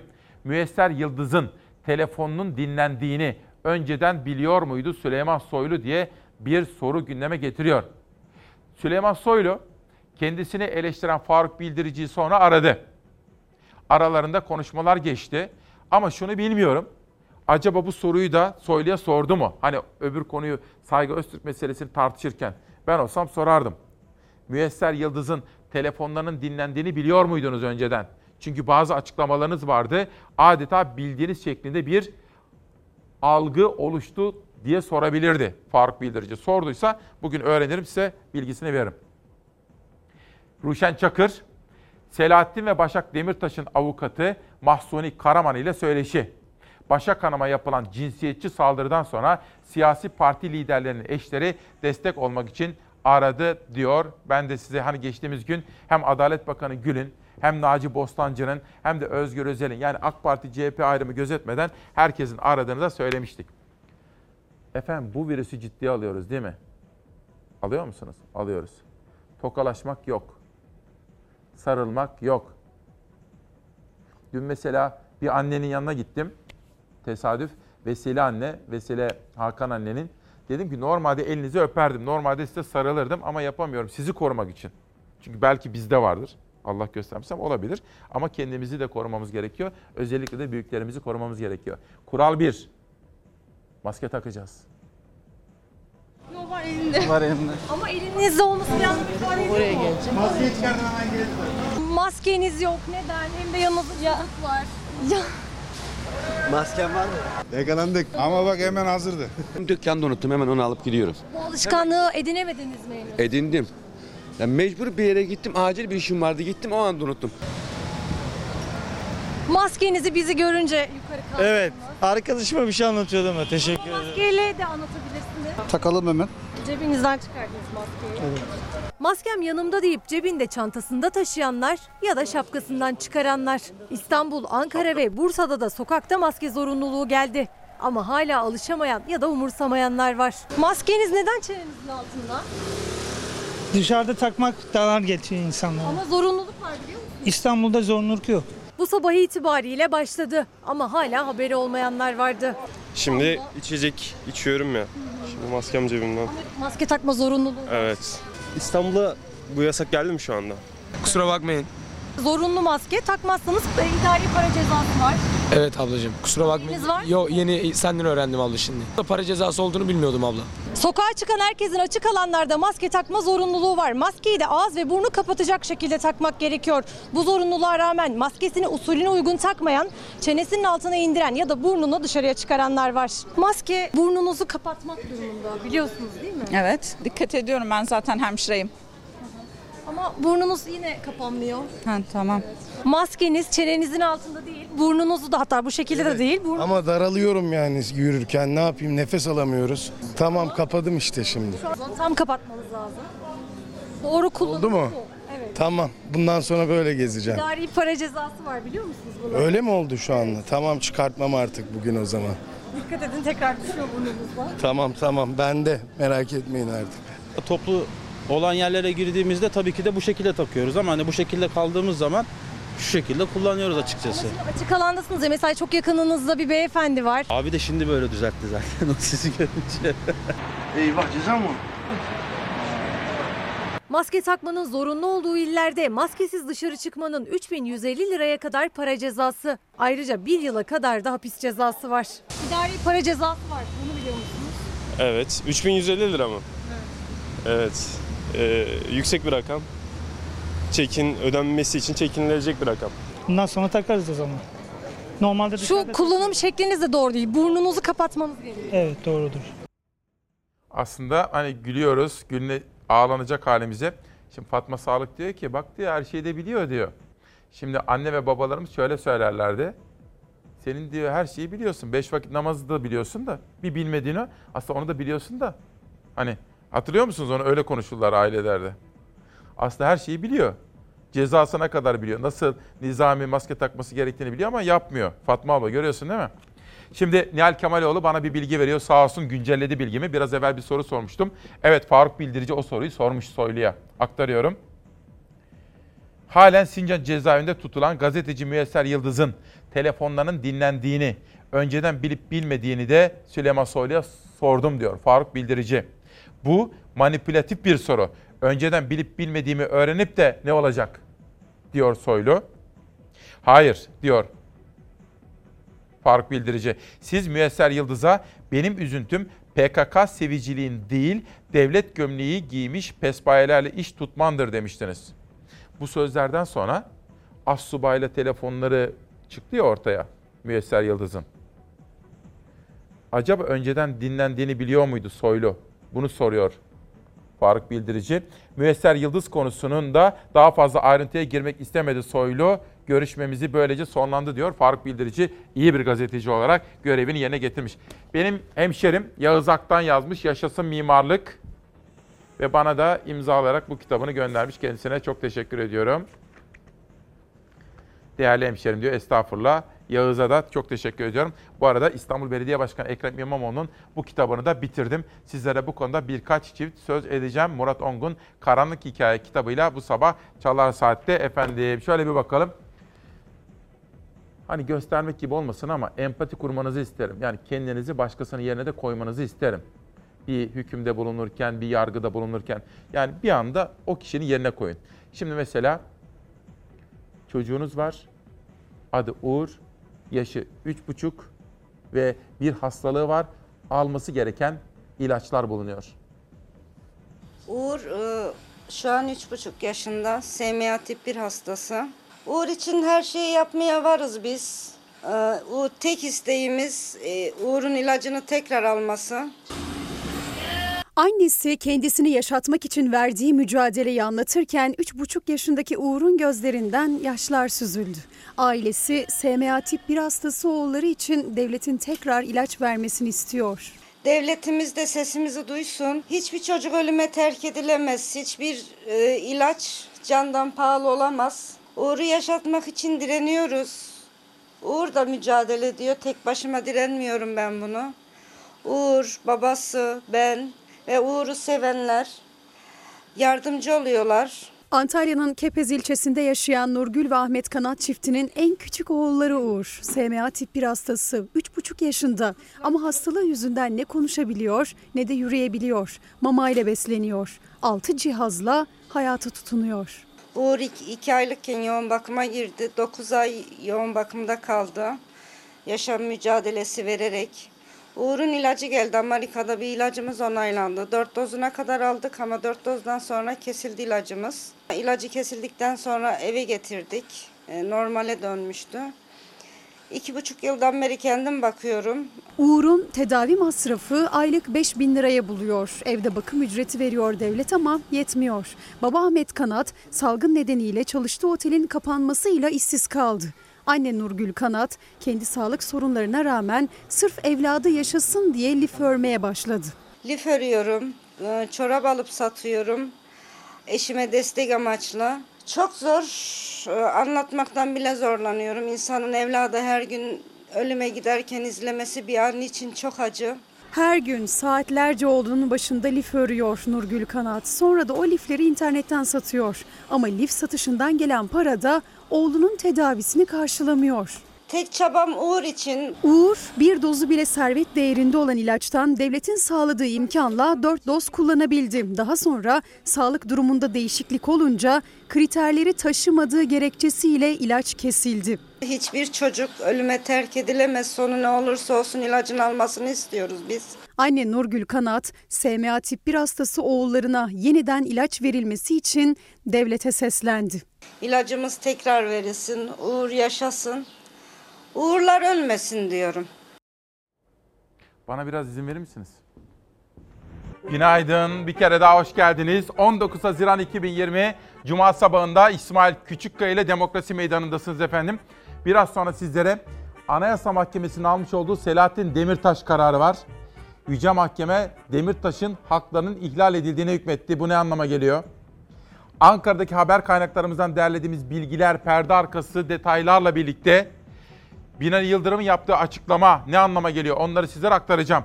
İkinci turda dedim özür diliyorum onları biraz sonra aktaracağım. Çünkü bir misafirimiz var. Ankara'dan bir partinin genel başkanı geldi Demokrasi Meydanı'na. Onu da anlatacağım sizlere. Ama bir soru. Dur önce etiketi söyleyeyim. Nihai hedefi belli diyorum. Siz akıllı yurttaşlar, soran, sorgulayan, düşünen yurttaşlar nihai hedefi sorguluyorsunuz efendim. Bir soru şu. Ülkemizin gerçek gündemi nedir? Halkımızın konuşulmasını en çok istediği mesele nedir diye soracağım. Yanıtı belli. Ekonomi. Bizde para bitti. Size IBAN numarası gönderiyorum. Bana para gönderin. Bizde para bitti. Böyle bir ifade hiçbir zaman söylenmemiştir. Ne Sayın Cumhurbaşkanımız tarafından ne de e, ilgili e, bakanlar e, ve milletvekilleri tarafından. Yardım kampanyasıyla bunun hiçbir alakası yok. Niye kamu bankalarında para bitti? Neden bitti? Milyarlarca lira kamu bankalarına hortumlandı. Bu yandaş düzenine, bu soygun düzenine, bu sıcağa kar mı dayanır? Tam da devletin kasasında para bitti tartışmasının sürdüğü sırada genel kurulda bir torba kanunda hazineye 22 milyar lira borçlanma yetkisi verilmesi görüşülüyordu. Teklifi AK Partili milletvekilleri verdi. Muhalefet bütçe kanunu tartışması açtı. Bütçe kanunu özel bir kanundur sadece Cumhurbaşkanı tarafından teklif edilebilir. Böyle bir garabet olur mu? Bu anayasaya aykırıdır. Türkiye Büyük Millet Meclisi olarak yeni bir idare oluşturamayacağız o zaman. Kanun çıkıyor. Ne fark eder? Çok şey fark eder. Burada ülkenin durumuyla ilgili bilgi verecek hiç kimse yok. Zaten biz Anayasa Mahkemesi'ne gideceğiz. Anayasaya aykırılık e, iddiasını bir manada saygıyla karşılıyorum. Muhakkak Anayasa Mahkemesi karar verecektir. Merkez Bankası'ndan yılbaşından bugüne kadar 180 milyar liralık para basıldı basıldı. Nereye gitti bu para? Bütçe kanununda değişiklik yapıyoruz ama bunu Cumhurbaşkanı değil AK Parti teklif ediyor diyerek anayasaya aykırılık başlığı açtı muhalefet. AK Parti grubuysa para bitti ifadesini öne çıkardı, itiraz etti. Muhalefet para varsa neden borçlanma yetkisi isteniyor diye sordu. Tabloyu ortaya koymak için sayıları konuşturdu. Bu sene 162 milyar 818 milyon lira net nakit borçlanma yapılmış. Borçlanma limiti aşılmış. Geçtiğimiz hafta bekçilerle alakalı bir düzenleme yaptık. Yani onların da maaşları işte yeni oluşan yapı gereğince bütçeye bir yükümlülük getiriyor. Reel sektör borçlarının oldukça yüksek olduğu ve borç çevriminin zorlaştığı ve ekonomik çevrenin önemli ölçüde aksadığı bir dönemden geçiyoruz. Mayıs ayından itibaren ise ekonomi dipten dönüş sinyalleri vermeye başladı. Sanayi Bakanı Haziran'da biraz canlanma var derken Sanayi Odası Başkanı borçları çeviremiyoruz diye Cumhurbaşkanı Yardımcısı Fuat Oktay'a borç yükünden dert yandı. Kaynak isterken de Berat Albayrak'la özdeşleşen çarpan etkisi ifadesini kullandı. Çarpan etkisine baktığımızda yaklaşık 600 milyar TL'yi geçen bir rakama ulaştığımızı söyleyebiliriz. Hazinenin alacaklı firmalara tamamlayıcı bir para aktararak şirketler de bu sanal ikame parayı borç ödemede kullansa çarpan etkisiyle devletimizin vergi geliri elde edebilecektir. Ekonomiyi sizlere çok detaylı olarak biz aktarmaya gayret ediyoruz. Çünkü biliyorum ki biraz sonra işsizlik haberi var. Başka gazete ve televizyonlarda sizlere bu haberleri vermiyorlar efendim. Biz bağımsız ve tarafsız olduğumuz için size ve Ankara'ya iktidarıyla muhalefetiyle gerçek haberleri sunmak istiyoruz. Memleketin manzarası bu. Az evvel söylediğim gibi hem Binali Yıldırım'ın hem de Selahattin Demirtaş'ın durumuna ilişkin haberleri ve yorumları sizlere aktaracağım. Meslek büyüğüm Uğur Dündar diyor ki bakın bir mesaj. Haydi dostlar gelin bu sabah cezaevindeki gazeteci kardeşlerimiz Murat Ağırel, Barış Terkoğlu, Barış Pehlivan, Müesser Yıldız, Hülya Kılınç ve diğerlerine en iyi dileklerimizle kucak dolusu sevgilerimizi gönderelim. Onları gazeteci kardeşlerimizi her an düşündüğümüzü ve yalnız olmadıklarını gösterelim diyor Uğur Dündar. İşte insan boşuna duayen olmuyor değil mi? Boşu boşuna bir insan Uğur Dündar olmuyor. Çizgisi hangi saldırılara maruz kaldı düşünsenize.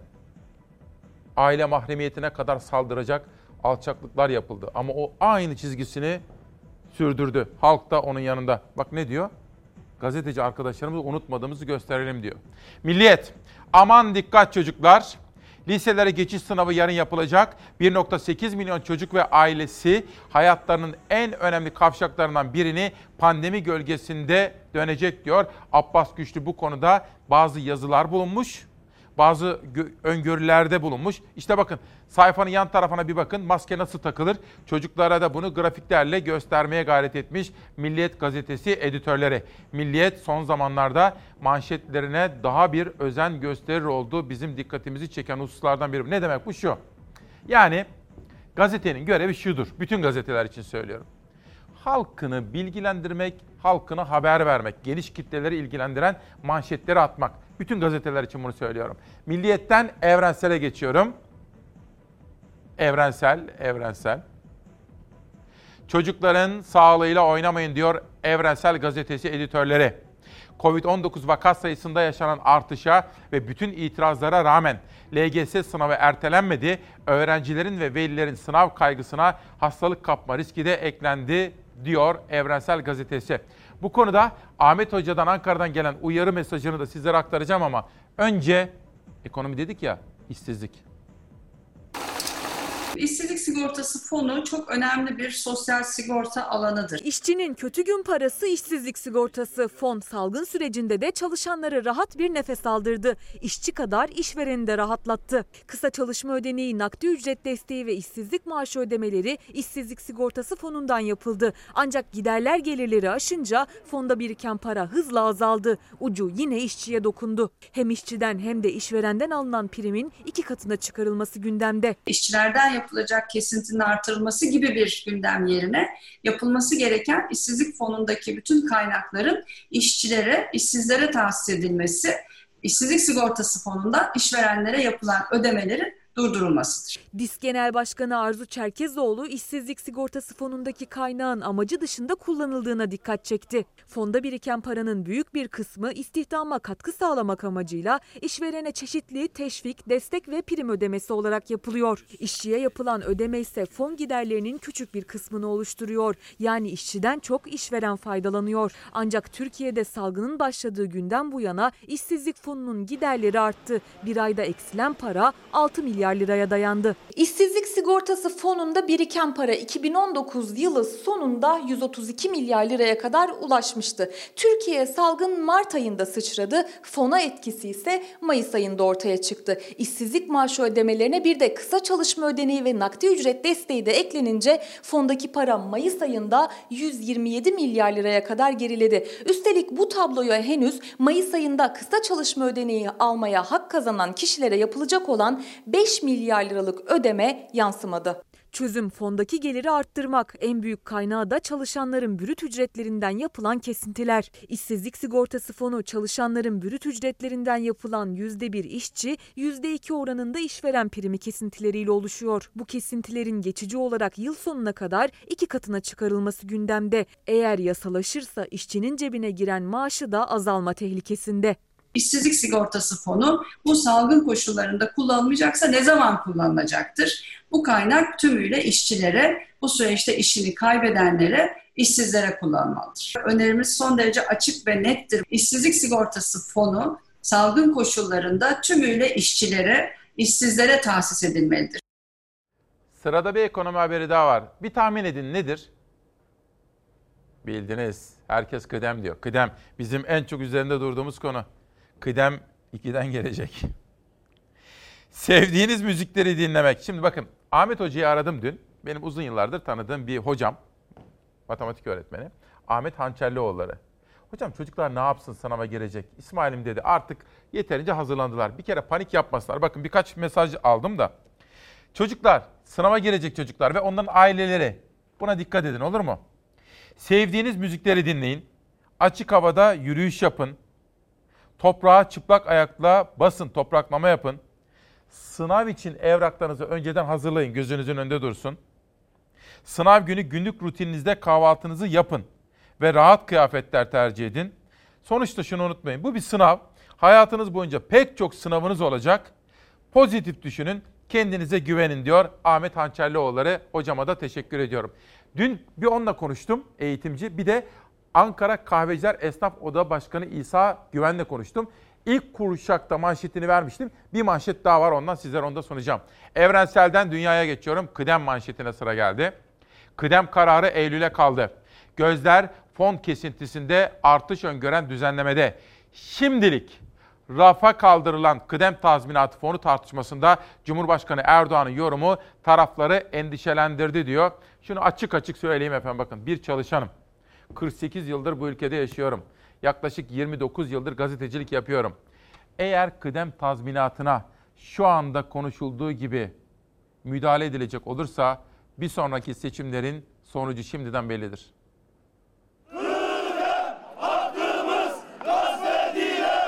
Kıdem tazminatı bizim son kademimiz. Var olan haklarımız korunacak. Olmazsa?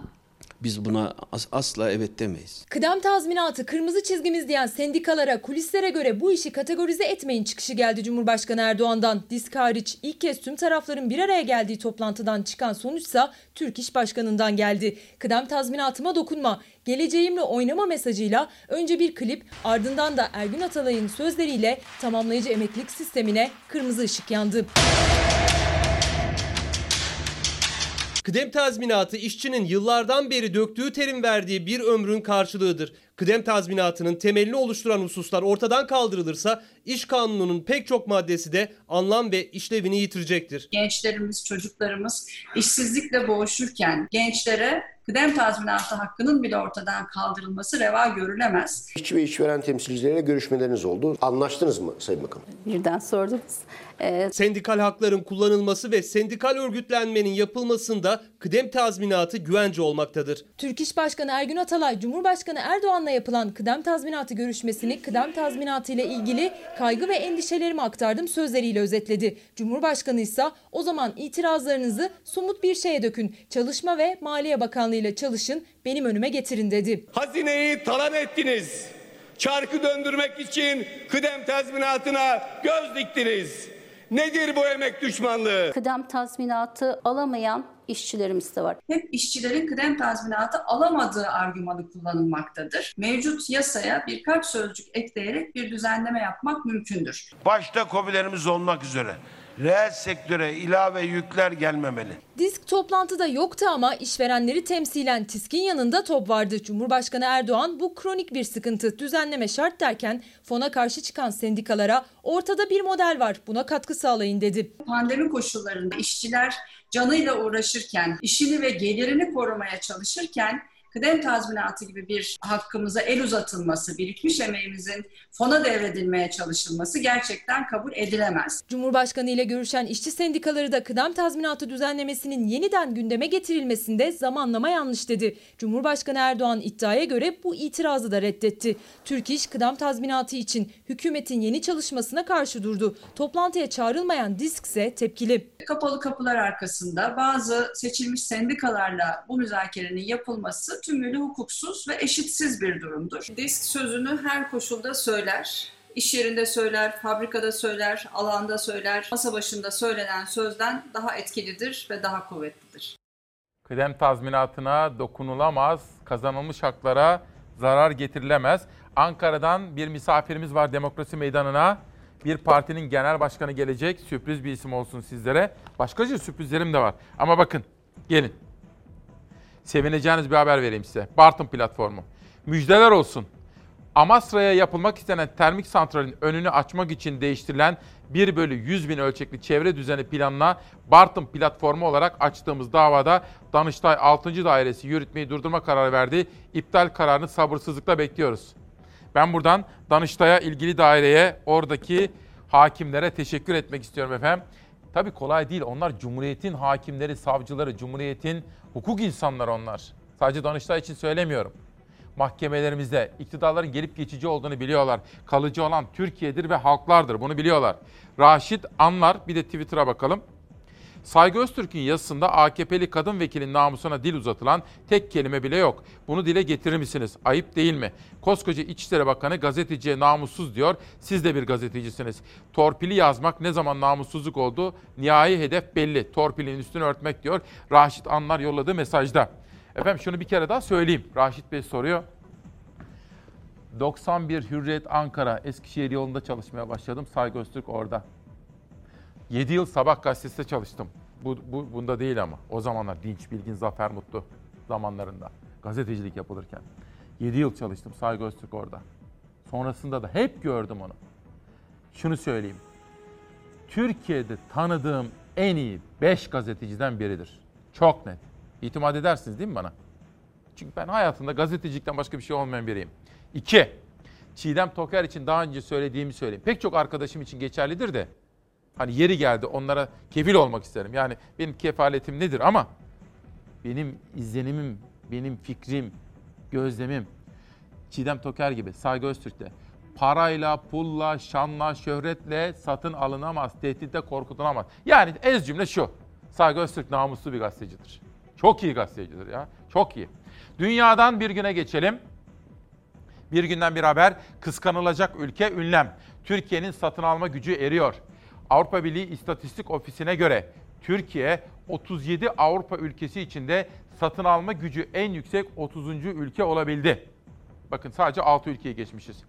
TÜİK, AB İstatistik Ofisi'nin çalışması olan 2019'a ilişkin satın alma gücü paritesi verilerini kamuoyuyla paylaştı. Türkiye satın alma gücünde 37 Avrupa ülkesi içinde 30. olabildi. Avrupa Birliği ortalaması 100 iken bu değer Türkiye'de 61 oldu diyor efendim. Yani şu, bizi çok kıskanıyorlar çünkü ulaştığımız nokta göz yaşartıcı. O nedenle bizi gerçekten çok kıskanıyorlar. Bakanlık yaptığım sürecin en kötü günü dediğiniz gün hangi gündü? Bakanlık dönemini kastediyorsunuz. Şöyle bir düşünmem lazım. Çünkü siyaset biraz daha uzun ama bakanlık 13 yıl.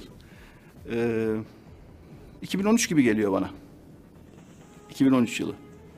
Yani özellikle yani tek bir olay değil belki ama hani gezi olaylarıyla beraber de tetiklenen ve o olaylardan sonra e, başlayan bir süreç ve Türkiye'nin otoriterleşmesi, e, daha otoriter bir yönetim tarzı, istişarenin bir kenara bırakıldığı, daha yani yetkin insanların yavaş yavaş devre dışı kaldığı, e, yetkinliği olmayan e, fakat şu ya da bu sebeple yani siyasetten bir şeyler bekleyen, kendisi için bir şeyler bekleyen e, insanların sisteme daha çok nüfuz ettiği bir dönem. Zaten ondan sonra dikiş tutmadı.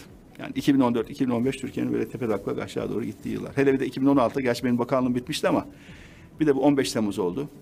Bu FETÖ terör örgütünün e, darbe teşebbüsü oldu. Ondan sonra yokuş aşağı iniş çok hızlandı. Kontrolsüz bir şekilde yokuş aşağı iniyor. Hala öyle şu anda Türkiye. 2013'ten bu yana kendine gelemedi ülke. Her şey olarak- kötüleşiyor yani. Genel olarak bu programda siyaset konuşmuyoruz ama tam bu noktada size hafif de siyaset içeren bir şey sormak isterim. Gezi olaylarından sonra dediniz ki aşağı doğru giden bir ivme var. Sizi de hep sosyal medyada ya da başka yerlerde sizin de o döneme ortak olduğunuza dair söylemler var. Mesela diyorlar ki Ali Babacan da o dönemde hükümetin içindeydi. Peki biz şimdi Ali Babacan'a niye oy verelim? Mesela bu- buna verecek bir cevap mutlaka vardır. Doğru ben o gün Bakanlar Kurulu üyesiydim. Ama bir yandan da biz e, ve benim biz derken ben ve benim gibi düşünen bakan arkadaşlarımızla beraber yoğun bir mücadele verdik içeride. Çok yoğun bir mücadele verdik. Doğruların mücadelesini verdik. Ama o mücadelede başarılı olamadık. O içerideki mücadelede başarılı olamadık. Zaten onun için baktık ki işler e, kötüye gidiyor. Önce ben geri çekildim. 2015'te bakanlıktan ayrıldıktan sonra dört yıl hiçbir şey söylemedim. Hiçbir açıklamam yok. Dört yıllık bir sessizlik dönemi var.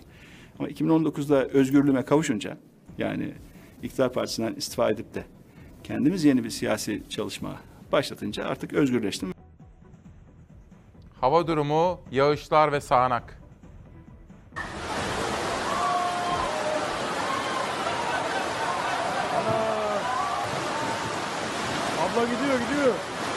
Sele kapılan kadın son anda kurtarıldı. Şiddetli sağanak yurdun batısını felce uğrattı. Abo bak kıyamet koptu valla. Ha valla makine falan her şey gitti. Şu an gerçekten durum çok ciddi. Ee, yani felaket diyebilirim. Yukarıdan sel geldi işte bu yukarıda üst taraftaki fırının ağaçları falan geldi. Marketin yiyecekleri, mangallar geldi. Aniden bastırdı yağmur. Kısa sürede sokaklar, caddeler göle döndü. Bursa'nın merkez Osman Gazi ilçesinde bir kadın çevredekilerin korku dolu bakışları arasında sele kapılıp sürüklenmeye başladı. Metrelerce sürüklendikten sonra esnaf kurtardı talihsiz kadını. Bir şey olmaz. Aa gidiyor kadın gidiyor. Aha. Hamile kadın ya. Aa. Eyvah eyvah eyvah eyvah. Kadın geldi buradan. Kadını yakalamaya çalıştık. Kadıncağızı yukarıdan sel kaptırmış önüne sağlı solu vura vura götürüyordu. Kadın feryat figan içindeydi. Eyvah bak saksı da gidiyor bak bak bak bak bak. Sadece Bursa'yı değil, Düzce, Bolu ve Kocaeli'yi de vurdu şiddetli sağanak. Çok sayıda ev ve iş yerini su bastı. Bahçelerini sel basmış. Mahalleliler yardıma geliyor. Burada bildiğiniz yüzüyorlar insanlar yani. Geçmiş olsun amcacığım. Allah'ın Su mu bastı? Evet.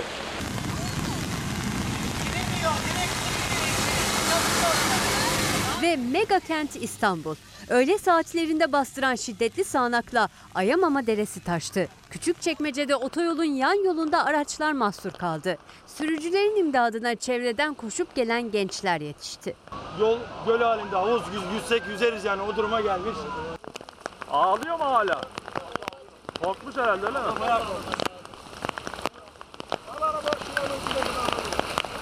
Silivri ve Bağcılar'da su baskınları yaşandı. Rezillik, tam bir rezillik. Kanallar çekmiyor, geri basıyor. E şu anda da görüyorsun işte. Sabahtan beri belki 2 ton su çektik. Mahvolduk lan. Dere oldu burası dere. Kartal'daki Meteoroloji 1. Bölge Müdürlüğü binasının misafirhane bölümüne ise yıldırım düştü. Yaralanan olmadı.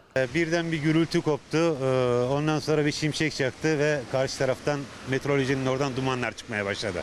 Arnavutköy'de çocuklar su birikintilerinde böyle eğlendi. Tekirdağ, Eskişehir, Ardahan ve Kars'ta dolu etkili oldu. Ekili alanlar zarar gördü. Hafta başına kadar yurt genelinde yağışlar sürecek. Bir arkadaş Korkmaz diyor ki Süleyman Soylu neden tepki gösterdi peki diyor. Bir cümle var o cümleyi size okuyacağım efendim tarafsızlığımız gereği. Şinasi Önengül bir tek anılar kaldı ve Galatasaray Lisesi 91. dönem anıları diyor. Edebiyat nöbetinde Latife Tekin kapağı var bugün efendim. Efendim bir konuğum var. Ankara'dan sizler için geldi. Onu karşılayacağım, huzurunuza getireceğim ve şunu söylüyoruz. Minnet eylemeyiz.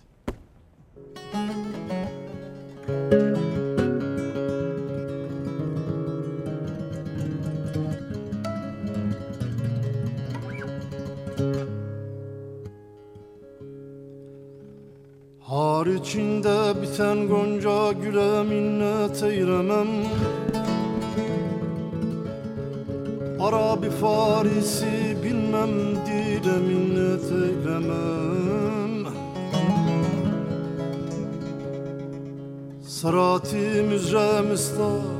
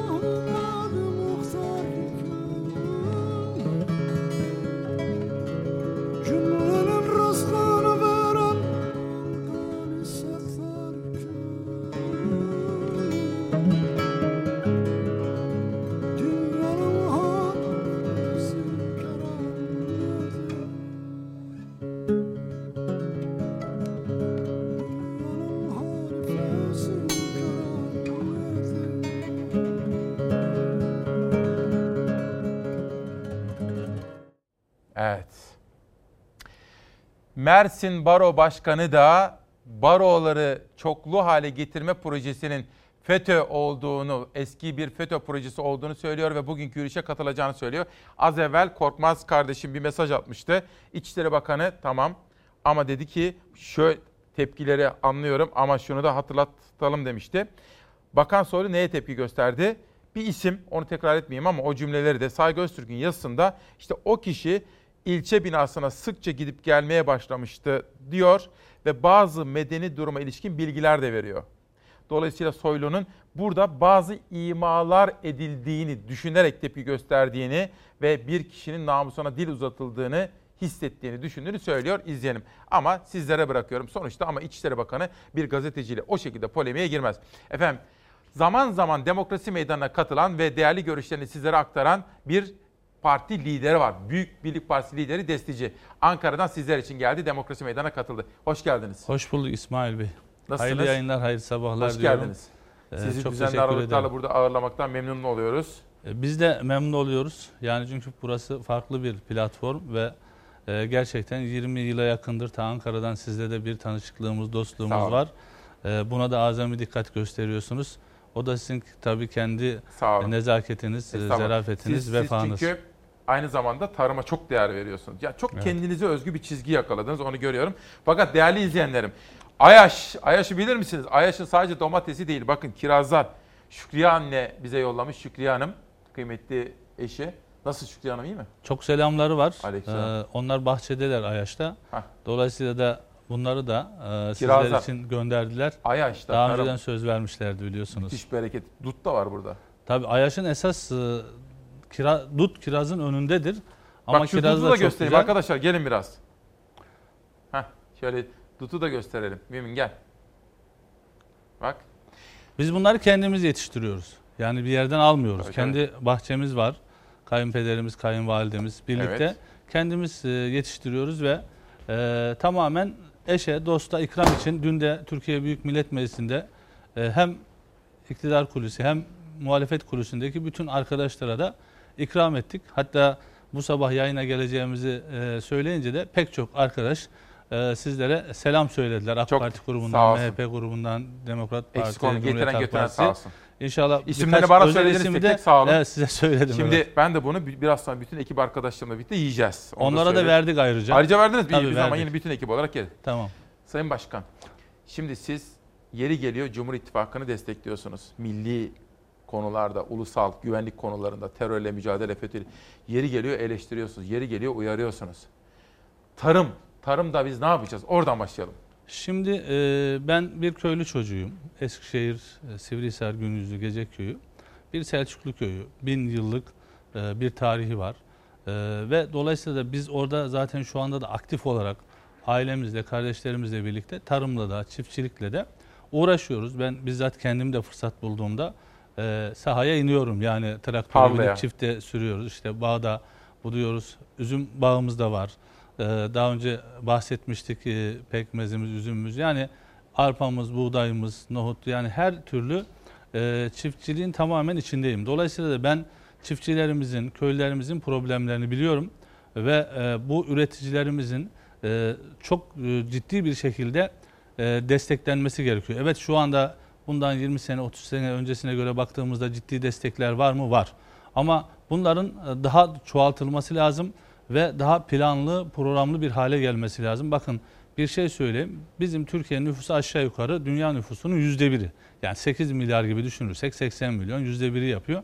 Ama biz ekilebilir alanlar bakımından e, dünyadaki yüzde on üzerinde bir araziye sahibiz. Yani bu kadar yani nüfusumuz yüzde bir ama ekilebilir alanım, alanımız onda bir. Dolayısıyla bizim sadece tarıma e, eğer gerekli ilgiyi, desteği verirsek biz sadece tarımdan Türkiye'yi kalkındırabiliriz. Bütün bu ekonomik problemlerimizi önemli ölçüde çözebiliriz. Ama tabii ta- sadece tarım yeter mi? Yetmez. Diğer bütün alanlarda biz gerekli atılımları yapıyoruz ve Mesela yapmalıyız. somut ne Mes- yapmalı? Hükümet ne yapsın mesela? Şimdi siz de köylünün içindesiniz. Hadi şunu yapalım. Somut olarak yapması gereken şu. Birincisi e, destekler var. Destekler e, doğrudan Yetersiz.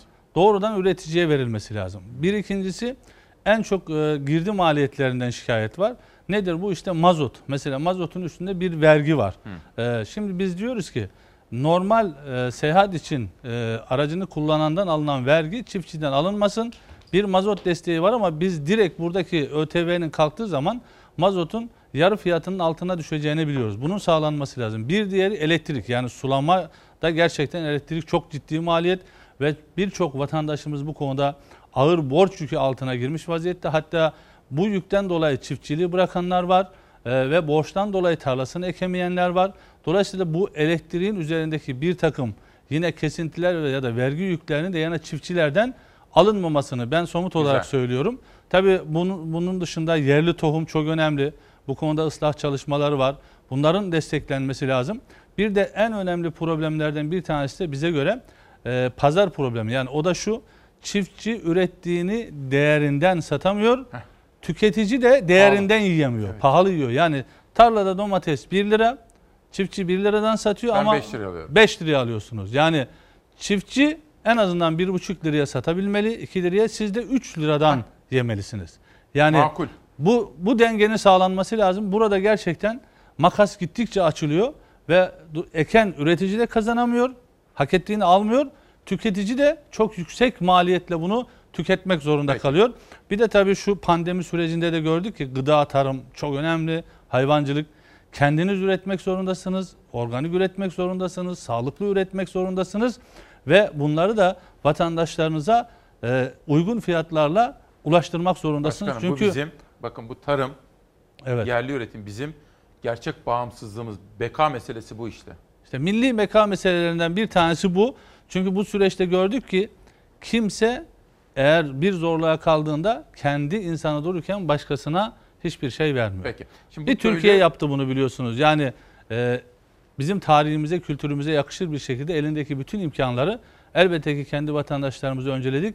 Ama yüzün üzerinde dünya ülkesine de hiçbir ayrım yapmadan Türkiye her türlü desteği verdi. Bu da Türkiye'ye yakışan bir Peki. durumdur. Şimdi Sayın Başkan bir de esnaf. Dün beni Ankara Esnaf Sanatkarları Odası e, Ka- Ankara Kahveciler Esnafı Başkanı aradı. İsa Güven. Sizin de kulaklarınız çınladık. Dedi ki ben dedi işte destici konuğunuzmuş. O geliyor dedi ona da sorun lütfen. Ben dedi Kılıçdaroğlu'na gittim. İyi Parti'ye gittim. İki gün önce İyi Parti'nin grubundaydı. Esnaf da rahatsız. Esnafın durumu zor. Esnaf için ne öneriyorsunuz? Şimdi biz e, esnaflarımızla da sürekli görüşüyoruz. Başta Bendevi Bey olmak üzere diğer şoförler odası başkanımız, berberler odası başkanımız, işte bu kahveciler. Bütün bunlarla görüşüyoruz. Ankara'da olduğumuz için biz sürekli bir araya gelebiliyoruz. Ne zaman görüşmek isterlerse e, biz randevu veriyoruz, biz ziyaret ediyoruz. Gerçekten toplumun tüm kesimlerle olduğu gibi esnaf kesimiyle de çok yakın bir diyalogumuz var. Tabi bu sürecin en olumsuz etkilenen kesimlerinden bir tanesi de esnafımız oldu. Ve dolayısıyla bunlar dükkanlarını açamadılar. Ee, mesela berberlerimiz şu anda çalışmaya başladı belli saatlerle ilgili. Ee, manavlar, kasaplar, bakkallar yavaş yavaş çalışmaya başladı. Ama olumsuz etkilenen esnaflarımız var mı? Var. Bunlara hem KOSGEB vasıtasıyla küçük orta ölçekli işletmelere destekler verildi. Ee, Esnaf Sanatkarlar Kooperatifinin destekleri oldu. Ama ben o zaman da söyledim. Mesela orada şöyle bir şart getirmişlerdi. 5 yıl e, içerisinde eğer bir destek almışsanız e, bu dönemde verilmiyordu. Biz onu dile getirdik dedik ki ya bu farklı bir dönem. Yani insan 5 yıl önce almış olabilir ama şu anda bir pandemi yaşıyoruz. Yani bir salgınla mücadele ediyoruz. Dolayısıyla böyle bir ayrım olmaması lazım dedik ve bu düzeltildi. Yani esnaflarımıza hem e, devlet e, bankalar aracılığıyla hem e, esnaf e, kooperatifler aracılığıyla ciddi destekler verildi. Ama hala ciddi desteklere de ihtiyaç var. Tabi burada bir de e, yapılması gereken şu var.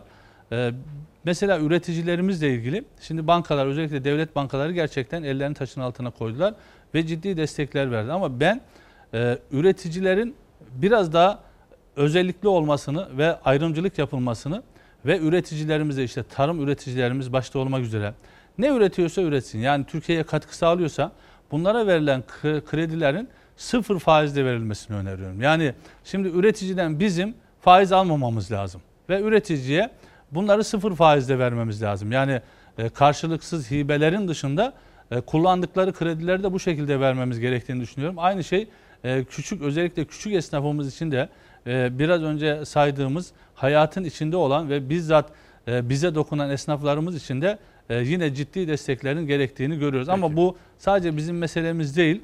Yani e, baktığınız zaman pek çok Avrupa ülkesi ve dünya ülkesinde de e, bu pandemi sürecinden dolayı bir ekonomik daralma var. Zaten bundan sonra dünyanın nereye evrileceğini de e, birkaç e, alternatif konuyor. Yani ya daha barbarlaşılacak ya daha kapitalist bir hale geçilecek ya da sos devletler sosyalizme yönelecek Yeni bazıları. dünya düzeni. Ya da Adil. dayanışma e, güçlenecek. Yani biz bu süreçte Türkiye olarak bunu gösterdik. Yani devlet elindeki imkanların hepsini kullandı vatandaşına ama yine biz bu süreci kolaylıkla atlatamıyorduk. Çünkü hayır. onu? Zaten bütçemiz bizim çok yeterli değil. Onun için ama elhamdülillah ki bizim kültürümüzden ve inancımızdan kaynaklanan bu yardımlaşma ve dayanışma duygusuyla ben şu anda e, gerçekten toplumu gezdiğimizde evet sıkıntıda olan insanımız var ama elhamdülillah aç insanımız yok. Bir şey soracağım. Şimdi mesela sokağa çıkıyorsun siz sürekli Evet.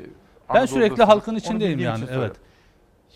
Benim gördüğüm tabloyla sizin gördüğünüz aynı mı acaba? Mesela işsizlik konusunda ne görüyorsunuz efendim? E tabii işsizlik ciddi bir problem ve e, bu süreçte de yine ciddi anlamda bütün dünyada olduğu gibi e, Türkiye'nin de bundan e, etkilenmemesi yani olumsuz yönde etkilenmemesi mümkün değil. Onun için ben üretim diyorum. Yani biz onun için üretmek zorundayız. Bakın köylerimiz boşalıyor. Tarım arazilerimizin önemli bir kısmını biz şu anda kullanamıyoruz. Maalesef. Ekemiyoruz. Su kaynaklarımızın zaten kısıtlı kaynaklarımız önemli bir kesimini verimli bir şekilde kullanamıyoruz. Yani buralarla ilgili ıslah ve yeniden bir yapılandırma çalışmaları, ha, gayretler var bu konuda. Yani hükümetin, devletin, Tarım Bakanı'nın gayretleri var. Ama bunların daha müşahhas hale gelmesi lazım ve daha ivedi bir hale gelmesi lazım. Öncelikli ele alınıp bunların süratle hayata geçirilmesi Peki. lazım. Şimdi Sayın Başkan bir mesele var. Biz işin içinden çıkamıyoruz. Hayırdır? Ayasofya meselesi. Evet. Şimdi siyasetin de halkın da bir kesimi diyor ki açılsın. Sayın Devlet Bahçeli hiç beklemeyin diyor. Perinçek diyor ki ki Perinçek de iktidarı desteklemek için televizyonlarda sürekli burada bir tuzak var diyor. Cumhurbaşkanımız daha evvel bu bir tuzak demişti. Şimdi görüş değiştiriyor. AK Partililer 15 Temmuz'da hain FETÖ kalkışmasının yıl dönümünde bunu açalım diyor. ibadeti açalım diyor. Siz ne diyorsunuz? Biz Büyük Birlik Partisi olarak kurulduğumuz günden beri Ayasofya'nın ibadete açılmasını savunuyoruz. Yani ben de 78 yılında aklım erenden beri Ayasofya'nın açılması için hatta Ankara'ya ilk geldiğimizde e, Ankara Üniversitesi'ne Lisesi'ne ben lise için gelmiştim ilk Ankara'ya. İlk yaptığımız eylem, büyük eylemlerden bir tanesi Ayasofya'nın açılması yönünde bir eylemdi. 78 e, yılının sonlarına doğru e, işte e, zincirler kırılsın, Ayasofya açılsın sloganlarıyla ve ilk gözaltı yaşadığım, e, nezarethaneye gittiğim eylem de bu oldu. Dolayısıyla biz Büyük Birlik Partisi olarak, Alperenler olarak Ayasofya'nın mutlaka ama mutlaka hiç beklemeden açılmasından yanayız. Gerekçemiz de şu, Neden? bir kere Ayasofya müze değildi ki zaten ibadethaneydi, camiydi. Yani biz müze olan bir şeyi cami yapalım diyor demiyoruz. Cami olan bir şey müzeye çevrilmiş. En eskiden- aslına en eskiden- dön, o zaman da ibadethane. Ama fetihle birlikte e, fethin kilise sembolü. aslında, Fet- fethin sonra camiye fakat çevriliyor. Bu e, dünyanın pek çok noktasında bu tür ibadethaneler fetihlerden sonra e, cami olanlar belli coğrafyalarda kilise olmuş bazı tabii pek çok yapılmış. Ama Ay- Ayasofya fethin timsali ve kılıç hakkı e, onun için bir de bana göre bu bir egemenlik meselesi. Yani Türkiye bu konuda kendi kararını kendi verecektir. Çünkü yok Avrupa ne der, efendim işte Rusya ne der, Ortodokslar ne der, Katolikler ne der. Şöyle, Şimdi biz Sayın böyle bir, bir ikileme girdiğimizde e, biz egemenlik haklarımızdan taviz vermiş oluruz. Sayın Cumhurbaşkanı bir yıl önce diyor ki burada bir tuzak var diyor. Önce diyor Sultanahmet'i bir doldurun. İkinci tuzak ben bunu diyor cami yapınca diyor dünyadaki pek çok cami ne olacak Ben şimdi Sayın. Cumhurbaşkanımızın e, sözleri üzerinden gitmiyorum. Ben kendi düşüncem üzerinden gidiyorum. Yani Büyük Birlik Partisi'nin genel başkanı olarak biz kurulduğumuz günden bu yana Ayasofya'nın ibadete açılması noktasında e, çok net ve tavizsiz bir duruşumuz var. Ve şu anda da inşallah hatta biz sadece bunu söylemde bırakmadık. Bakın ilk mahkemeye başvuranlardan bir tanesi Büyük Birlik Partisi'dir. 2010 yılında biz Ayasofya'nın ibadete açılması, cami olarak hizmet vermesi için mahkemeye başvurmuş ve buradan aldığımız itirazları da Danıştay'a götürmüş bir siyasi partiyiz. Yani biz bu işi hukuken de takip etmiş bir siyasi partiyiz. Efendim işte e, dünyadan bir takım tepkiler gelirmiş. Efendim vay Rusya şöyle yaparmış, Amerika böyle yaparmış. Bunların hiçbirisi e, bizi bağlamaz. Çünkü egemen bir devlettir Türkiye, tam bağımsız bir devlettir. Dolayısıyla kendi kararlarını kendi halkının isteklerine göre verir. Ve şu anda bizim gördüğümüz halkımızın da kahır ekseriyatı buranın ibadete açılmasını, cami olarak hizmet vermesini Peki. istiyor.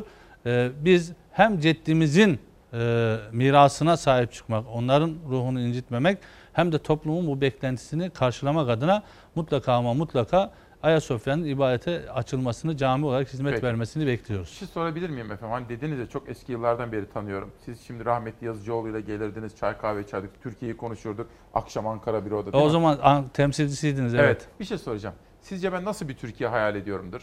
Yani bir Türkiye Cumhuriyeti yurttaşı ve gazeteci olarak. Şimdi biz sizi milliyetçi, e, milli ve manevi değerlere saygılı, aynı zamanda e, bağlı ve gerçekten bir e, milletperver, vatansever bir gazeteci Ay, arkadaşımız sağ olun olarak ama yanlış anlaşılma. Bu aslında bir yere gelmek istiyordum da şunu sormak istiyordum aslında. Şimdi ben şöyle bir Türkiye hayal ediyorum. Sizi konuşturabildiğim Evet. ama sizinle birlikte di- diyelim ÖDP'nin liderini Erkan Baş'ı işte Barış Atay'ı da konuşturabildiğim ve sizlerin parlamentoda olun siz o kadar önemlisiniz ki. Yazıcıoğlu 8 milletvekili Türkiye'nin kadını elinde tuttu. Herkes konuşabilsin istiyorum. Hayalim bu benim. Ama şimdi Bizim de hayalimiz bu. Yani Şu- biz e, Kürdü, Türkmeni, Çerkezi, Lazı, Alevisi, Sünnisi, Doğulusu, Batılısı bir arada yaşasın. Başı açığı, başı kapalısı. Biz de böyle bir Neden Türkiye sor- hayal ediyoruz. Lafı nereye getirmek istiyorum biliyor musunuz efendim? Bir seçim sistemi barajı tartışması var. Ya Evet. bir tane böyle matruşka gibi öyle bir öneri getirdiler ki yok bilmem Türkiye genelinde yüzde on, bölgede yüzde yirmi, yok şurada yüzde beş.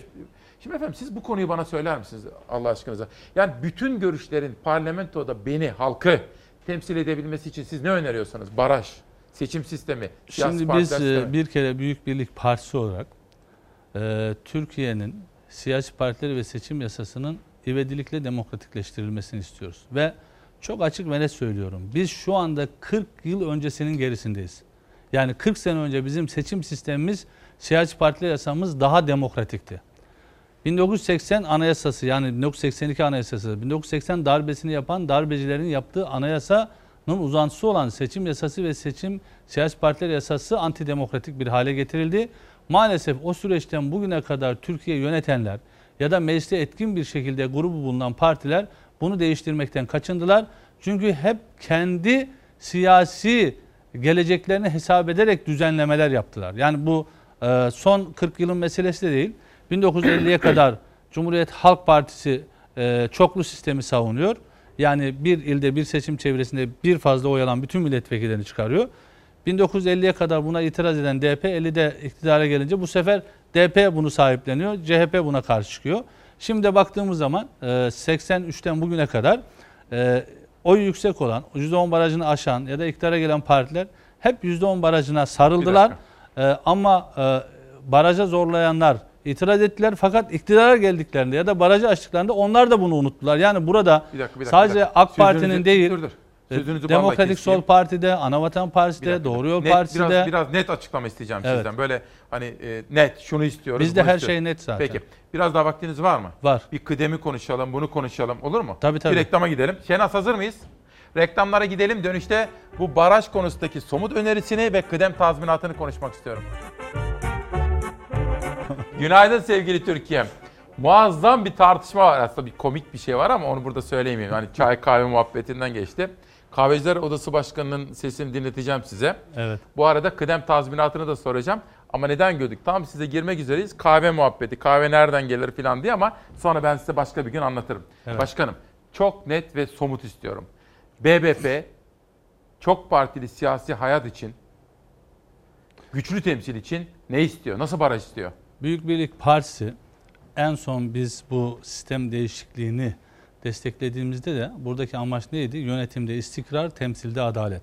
Ve gerçekten yeni sistemle de bu temsilde adalet ve yönetimde istikrara geçildi. Bakın şu anda Türkiye Büyük Millet Meclisi'nde seçime katılmaya hak kazanan neredeyse bütün partiler temsil ediliyor. Yani İstikrar? 5 grubu olan Yönetimde parti var. istikrar. 5 de grubu olmayan partinin temsilcileri var. Yönetimde istikrar da tamamen istikrarlı bir yönetim var. Önceden biliyorsunuz gen soru, efendim işte bazı partilerden milletvekili transferiyle hükümet düşürülüyordu. E şu anda 5 yıllığına seçilmiş ve Türkiye'yi yönetecek. 5 yıl sonunda da milletin hesabını verecek ve ondan sonra millet kararını verecek bir hükümet değişik İtiraz sistemi var. kullanabilir miyim? Ben şunu söyleyeyim. Dur, Biz ne istiyoruz ama? Tam lafı Tamam. tam orada itiraz hakkımı kullanabilir miyim? Buyurun. Ben bizim şu andaki yönetildiğimiz bu sistemin ülkemiz ve halkımıza çok iyilikler getirdiğini düşünmüyorum. Şimdi şöyle, ben görüşlere saygılıyım ama biz gittik vatandaşa bunu anlattık. Vatandaşımızın e, çoğunluğu buna evet dedi. Dolayısıyla demokrasi e, çoğunlukların yani e, iç kararıyla %51,5. hayata geçiyor. Ama elbette ki azınlığın yani taleplerini de karşılama onlara da değer vermek zorunda. Onların da haklarını muhafaza 51,5'la etmek evet zorunda. geçti. Tabii yani biz dolayısıyla Türk halkının Peki. bütün taleplerini Milli almak zorundayız. Tabii. Ama biz ne istiyoruz? Biz sıfır baraj istiyoruz. Büyük Birlik Partisi olarak net sıfır baraj istiyoruz. İttifaklar serbest bırakıldı. Bunun korunması lazım. Hatta ben o zaman da önermiştim. Yani e, amblem artı ortak liste. Mesela ittifak daha önce iki şekilde yapılabiliyordu. Bir partiler amblemiyle bir de kimliğini koruyarak başka bir partinin listesinden. Biz bunun yanına üçüncüsünün de eklenmesini istemiştik. Yine bu teklifimiz geçerli. Biz bunu e, o dönemde de verdik. E, Adalet ve Kalkınma Partisi'ne, komisyona. Bu dönemde de veriyoruz çalışmalarımızı. Bir de hazine yardımı var. Çünkü siyasetin finansmanı da çok şeffaf olmalı, adil olmalı. Burada anayasanın ilgili maddesi çok açık. Siyasi partilere hakça ve yeterince miktarda yardım yapılıyor diyor. Bize göre şu anda e, bütçenin 5000'de ikisi gibi bir yardım yapılıyor.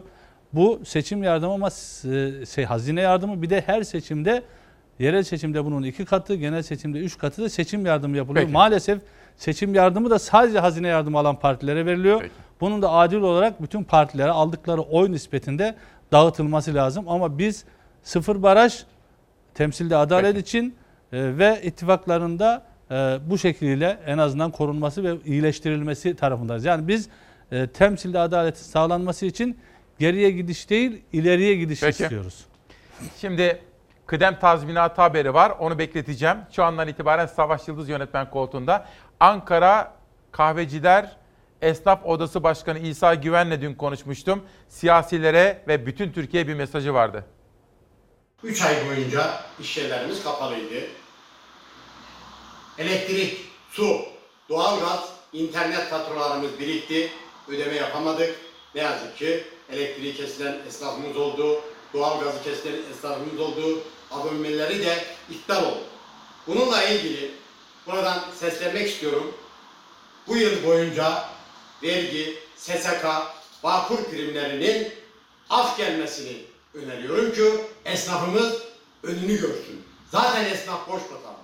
Buradan son zamanlarda tüm siyasi parti genel başkanlarını ziyaret ettim. Sayın Kemal Kılıçdaroğlu, Sayın Devlet Bahçeli, Sayın Meral Akşener hanımefendi ve Sayın Cumhurbaşkanımız çok yoğun olduğu için Sayın İçişler Bakanımızla devamlı görüşüyoruz. Milletvekilleriyle görüşüyoruz. Meclis İdare Amiriyle görüşüyoruz. Son zamanlarda bana diyorlar ki Sayın Başkanım sen hangi partilisin? Esnaf ve zanatkarın partisi olmaz. Hiçbir siyasi partinin arka bahçesi olmadım ve olmayacağım. Buradan iktidara, muhalefete ve Sayın Cumhurbaşkanıma sesleniyorum. Esnafıyla, memuruyla, çiftçisiyle, köylüsüyle bir bütün olacağız. Bu vatan bizim, bu bayrak bizim, bu devlet bizim. Başka gidecek Türkiye Cumhuriyeti yoktur. Esnafın sesini duyurmak da bizim, biz İsmail Küçükkaya ile Çalar Saat ailesinin görevlerinden biri. Sayın Başkan'a selamlar diyor. Bir dakika. Heh, Özgür Alçı, Kayseri'den. İsmail Bey lütfen Sayın Destici'ye söyler misin? EYT konusunda mutlak desteklerini bekliyoruz diyor EYT. Emekli eşit takılanlar. Biz başından beri destekliyoruz. Ben e, bunun bir hak e, mağduriyeti olduğunu düşünüyorum ve mutlaka 99'dan önce. Çünkü devletle adeta bir mukavele yapılmış. Yani işe girerken e, denmiş ki 25 yıl şu kadar süre çalıştığın zaman iş günü emekli olacaksın denmiş. Dolayısıyla ben maçın içinde kural değiştirilmesini bir haksızlık olarak görüyorum. E, ve daha önce de ifade ettim.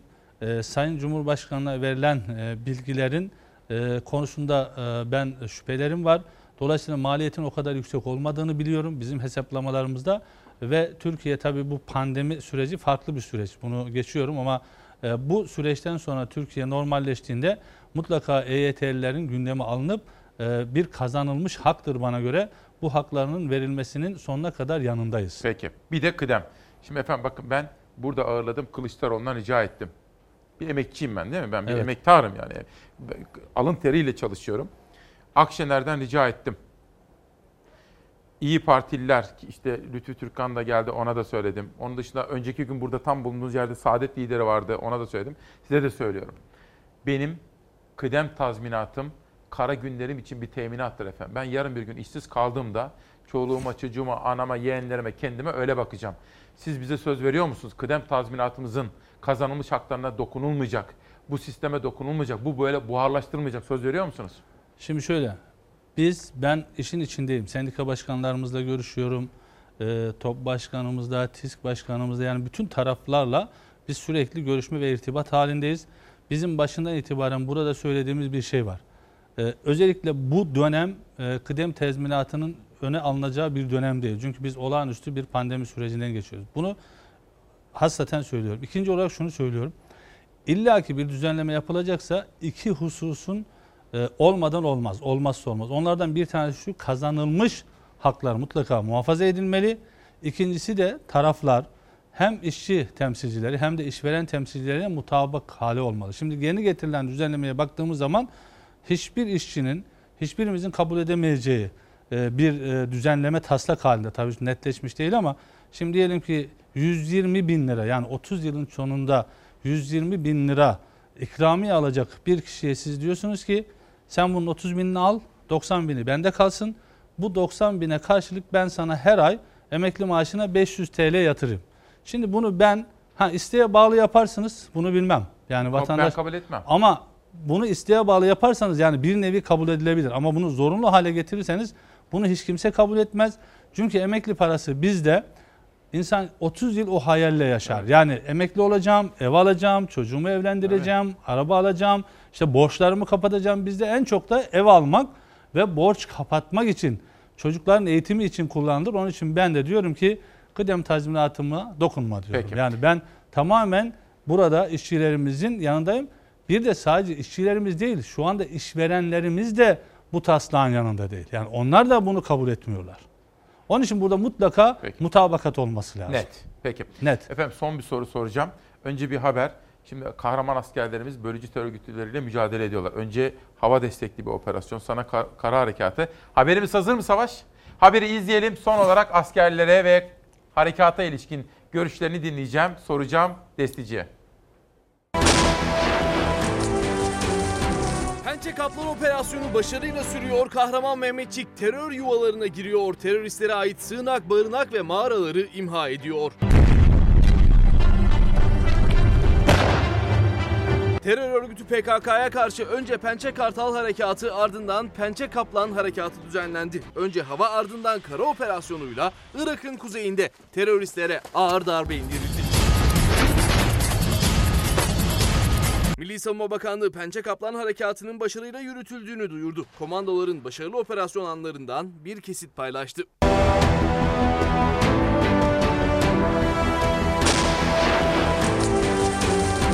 Kahraman komandolar Haftanin'deki terör yuvalarına girdi. PKK'lı teröristlere ait sığınak, barınak ve mağaraları teker teker imha etti. Mehmetçiğin sınır ötesindeki terörle mücadelesi sürüyor. Evet, bu konuda ne dersiniz? Şimdi tabii Türkiye son yıllarda terörün tüm unsurlarına karşı topyekun bir mücadele veriyor. Biz de bunu sonuna kadar destekliyoruz. Daha önceden bu mücadele eksik yapılıyordu. Yani daha da asker terörle mücadele ediyordu. Ama diyelim belediyelerle sızmışsa mücadele yoktu ya da mecliste ya da başka alanlarda ya da finans alanda ya da dış ayaklarıyla şimdi tam bir mücadele var. Ve bu son dönemde hem yurt içinde hem de yurt dışında hem Türk Silahlı Kuvvetlerimiz, işte jandarma, polisimiz, özel harekatımız, İçişleri Bakanlığımız, özel güvenlik korucularımız, köy korucu hepsi topyekun bir mücadele veriyor ve bunun meyvelerini alıyoruz. İşte bu en son e, Pençe Kartal ve Pençe Kaplan operasyonları da bunu gösteriyor ama ben bize göre artık şu yapılmalı. Daha önce bütün bu operasyonlar geçmiş yıllarda yani bul, yok et, çekil hedefiyle yapıldı. Bizce artık e, temizle yerleş hedefiyle yapılmalı. Yani yerleşmekten kastım tamamen orada kal değil. Terör tamamen bitene kadar çünkü bakın Amerika'dan son e, günlerde biz tabii iç gündemden bunları kaçırıyoruz. Bir açıklama var. Aynen İran'a yaptığı yaptırımların bir benzerini Suriye yapacak. Ve geçtiğimiz günlerde Sabah verdim haberini. geçtiğimiz günlerde PKK, PYD ve Barzani temsilcileri Amerika'daydı. Onlara diyor ki elinizi çabuk tutun. Savaş yeni yeni Şafak gazetesini verir misin? Bölgenizi belirleyin ve dolayısıyla da bir statü size vereyim ondan sonra yaptırımlara geçeyim diye bir tezgah var, bir oyun var. Dolayısıyla bu Bölecekler, operasyonlar parçalayacaklar işte bunu bu operasyonlar bunu da bozmaya yönelik. Onun için bizim Suriye'de İdlib'de özellikle Afrin'deki varlığımız çok önemli. Biz asla ve kata buralardan çekilemeyiz.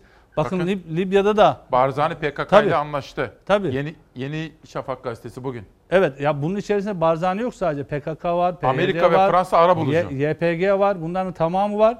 Onun için bizim işte Suriye'de ne işimiz var, Libya'da ne işimiz var. Bakın Libya'da da geldiğimiz noktayı görüyoruz. Doğu Akdeniz'de geldiğimiz noktayı görüyoruz. Türkiye buralarda büyük kazanımlar elde etti. E, Silahlı kuvvetleriyle, hükümetiyle, içişleriyle hep birlikte yani bütün bir millet olarak bunlardan asla Peki. bizim kayıp vermemiz lazım.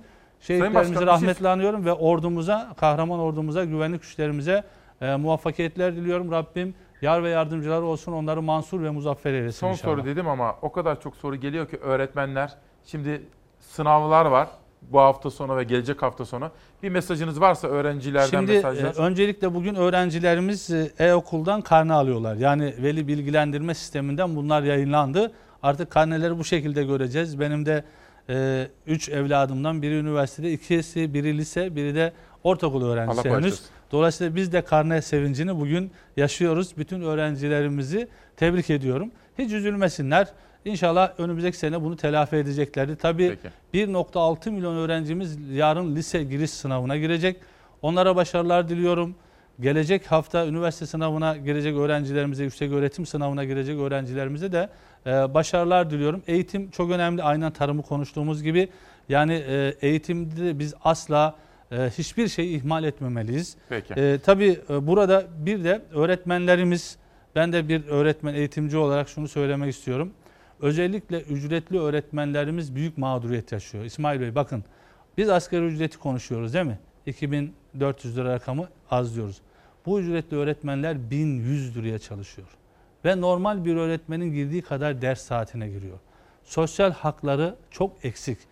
Yani bir gelecek garantileri yok. Bu öğretmenlerimizin mutlaka ya kadroya alacağız ya vekil öğretmen gibi bir statü getireceğiz ya da bu ücretlerinin bizim artırmamız lazım. En azından normal bir öğretmen maaşına yakın bir maaşa kavuşturulmaları lazım. Bir de burada Suriye'den gelen mülteci çocuklarını e, eğiten öğretmenlerimiz var. Piktes öğretmenleri. E, Bunlar da iyice tecrübelendiler. Sayılar da çok fazla değil. 4000 civarında. Yine bunların da bize göre kadro probleminin e, çözülmesi lazım diyorum. E, Fırsat verdiniz. Çok teşekkür ediyorum. Teşekkür Doğu ederiz. Türkistan'dan, Filistin'e, Kırım'dan, e, Türkmen eline bütün bu soydaş ve kardeş coğrafyalarımızda zulüm altında olan vatandaşlarımız var. Bakın Irak e, parlamentosu karar Başkanım, aldı. Son ediyorum. cümle. Ama çok uzattın. Türkmenlere bunu söylemem lazım. Son cümle. Bir görev çünkü sorumluluk bizim üzerimizde. Ee, Irak parlamentosu karar aldığı halde Irak Türklerinin hakkı olan bakanlık kendilerine verilmiyor. Dolayısıyla bizim bunlara Türkiye Büyük Millet Meclisi olarak sessiz kalmamamız lazım. Doğu Türkistan'daki zulme sessiz kalmamamız lazım. Yani nerede bir zulüm varsa Peki. bizim onlara sessiz kalmamamız Teşekkür lazım diyorum. ediyoruz. Bütün vatandaşlarımızı da sevgiyle, saygıyla selamlıyorum. Var olun. Efendim ben konumu uğurlayacağım ama bu arada çocuklarımız için bir sınav haberi hazırladık. Onu izliyoruz. 81 ilin tamamında 20, 27 ve 28 Haziran'da belli saatlerde sokağa çıkma kısıtlaması uygulanacak. Kısıtlamanın detayları belli oldu. Fırın, market, manav, bakkal ve kasaplar açık olacak. Şehirler arası toplu ulaşım araçlarıyla yolculuk yapacaklar. Kısıtlamaya tabi olmayacak.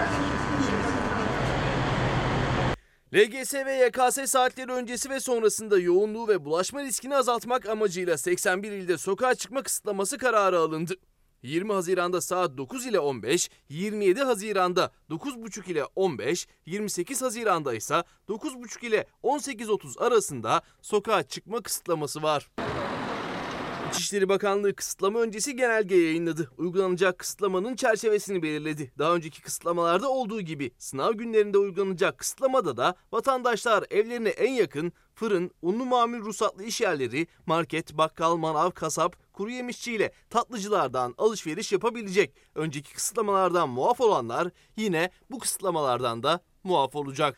Sınav öncesinde mağduriyet oluşmaması için LGS ve YKS sınavlarına girecek adayların TC kimlik kartı başvurularının alınması amacıyla tüm il ve ilçe nüfus müdürlüklerinin saatlerinde düzenlemeye gidildi. Çalışma saatleri uzatıldı. Sınav günlerinde sınava girecek öğrencilerin yanında bulunacak velilerle de ilgili bir düzenleme yapıldı. Sınav yerine toplu taşıma kullanarak gidecek öğrencilerin yanında bir yakını, özel araçla gidecek öğrencilerin ise araç sürücüsüyle birlikte bir yakını sokağa çıkma kısıtlamasından muaf olacak. 20, 27 ve 28 Haziran'da şehirler arası seyahat etmek isteyenler için de düzenleme yapıldı. Belirlenen tarihlerde uçak, otobüs, tren, vapur, feribot gibi toplu ulaşım araçlarından bilet almış olanlar da sokağa çıkma kısıtlamasına tabi olmayacak. Bir de bu sabah Anayasa Mahkemesi'nden bir karar geldi. Demirtaş kararı. Biliyorsunuz Edirne'de kapalı cezaevinde tutuklu HDP'nin eski eş genel başkanı. Mahkemeye başvurmuştu Demirtaş Yüce Mahkeme'ye ve mahkemeden bir karar çıktı. Bakın Anayasa Mahkemesi Selahattin Demirtaş ve Eren Erdem'in hürriyet ve güvenlik hakları ihlal edildi. Ve bu kararları oy birliğiyle verdi mahkeme. Bugünden itibaren tabii bu konuda çok açıklamalar gelecektir. Fakat Yüce Mahkemenin bu verdiği karar bugünden itibaren siyaseti de etkileyecek gibi gözüküyor. 6-7-8 Ekim tarihlerinde benim Kürt kardeşlerimi sokağa döken sendin. 50 kişinin ölümüne neden olan sendin. Asla şiddet kullanılması çağrısı yapmadı. Selahattin Demirtaş uzun tutukluluk süresini gerekçe göstererek Anayasa Mahkemesi'ne hak ihlali başvurusu yaptı yüksek mahkeme. Hak ihlali var dedi, Demirtaş'a 50 bin lira manevi tazminat ödenmesine hükmetti. Yatmasının nedeni seni başkan yaptırmayacağız demesidir. Vay sen misin beni başkan yaptırmayan? O zaman ben seni hapiste çürüteceğim diyor. HDP eski genel başkanı Selahattin Demirtaş Kasım 2016'da terör örgütü propagandası yapmak suçundan tutuklandı. Edirne F tipi cezaevine konuldu. Selahattin Demirtaş hakkında başka suçlamalarla da davalar açıldı. Demirtaş'ın tutukluluğu devam etti. Selahattin Demirtaş beraat ediyor. Başka bir davadan alelacele yargılayıp mahkum ediyorlar. Niçin? Hapiste kalsın diye. Sonra da siz döneceksiniz dünyaya diyeceksiniz ki Türkiye Cumhuriyeti Devleti'nde yargı bağımsızdır. Onu benim külahıma anlatacaksın. HDP eski eş genel başkanı 2017 yılında Anayasa Mahkemesi'ne hak ihlali başvurusu yaptı. Yüksek Mahkeme başvuruyu inceledi. Dün tutukluluk süresinin makul olmadığına hükmetti. Hak ihlali yapıldığına karar verdi. Anayasa Mahkemesi hak ihlali olduğu gerekçesiyle Selahattin Demirtaş'a 50 bin lira manevi tazminat ödenmesine karar verdi. Kararın bir örneğinin Adalet Bakanlığı ve Ankara 19. Ağır Ceza Mahkemesi'ne gönderilmesine hükmetti. Karar sonrası Selahattin Demirtaş'ın avukatları müvekkillerinin serbest bırakılması gerektiğini söyledi. Ancak Demirtaş 2018 yılında yargılandığı bir davada 4 yıl 8 ay hapis cezasına çarptırılmıştı. Bu nedenle tahliye olması beklenmiyor. Sırada yerel gazeteler var. Diyarbakır'dan İzmir'e kadar yolculuğumuz olacak ve maskeye ilişkin bir haber hazırladık. Onu da sizlere sunmak istiyorum. Ama önce kitap okuyoruz değil mi efendim? Yeni dünyaların mümkün olduğunu gösteriyor. Nihat Öztürk Aşk Üflendi Bedene isimli kitabıyla çalar saatte. Ve Can Çalışkan'dan Sensizliğin Şiir Yanı. Ay ışığında semah dönenler Ahmet Arsal'dan geldi imzalı. İsviçre Beyazı Zerrin Oktay'dan ve yerel gazetelerle Türkiye turuna çıkıyoruz şimdi. Biraz daha hassasiyet manşetiyle çıkmış Konya gazetesi. Vaka sayısındaki artışla beraber maske takma konusunda kural tanımayan kişilere ceza yazıldığını söyleyen İl Emniyet Müdürü Mustafa Aydın vatandaşı duyarlı olmaya davet etti. Konya'dan Diyarbakır'a geçiyorum. Yürüyüş tüm Türkiye halklarının talebi diyor sivil toplum kuruluşlarını ziyaret.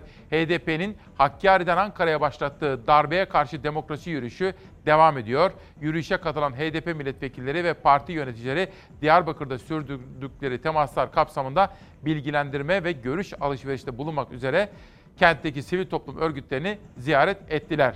Diyarbakır'dan İzmir'e geçiyorum. Cezalar artmalı. Geleceğimizi yok eden doğa düşmanlarını affetmeyin manşetiyle çıkmış.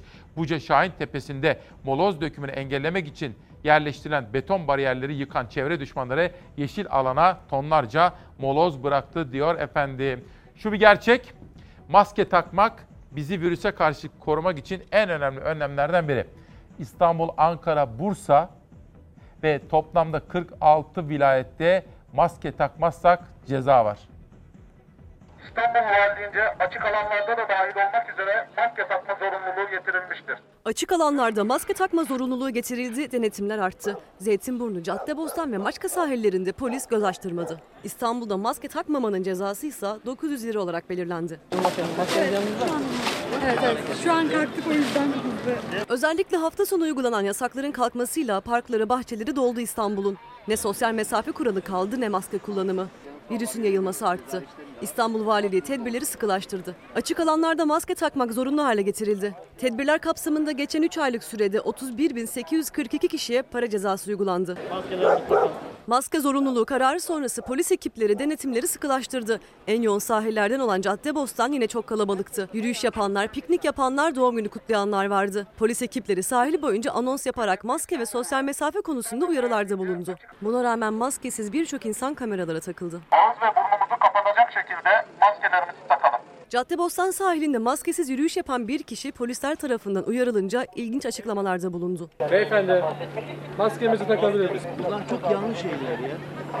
Yani Allah'a şirk koşmuş gibi oluyorsun tamam mı? Burası da ultraviyolelik kuvvetli ışınlar var.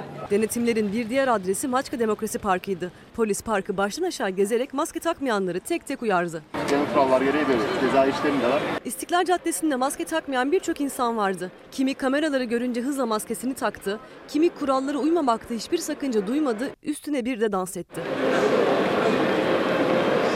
Zeytinburnu sahilinde de sıkı denetim vardı.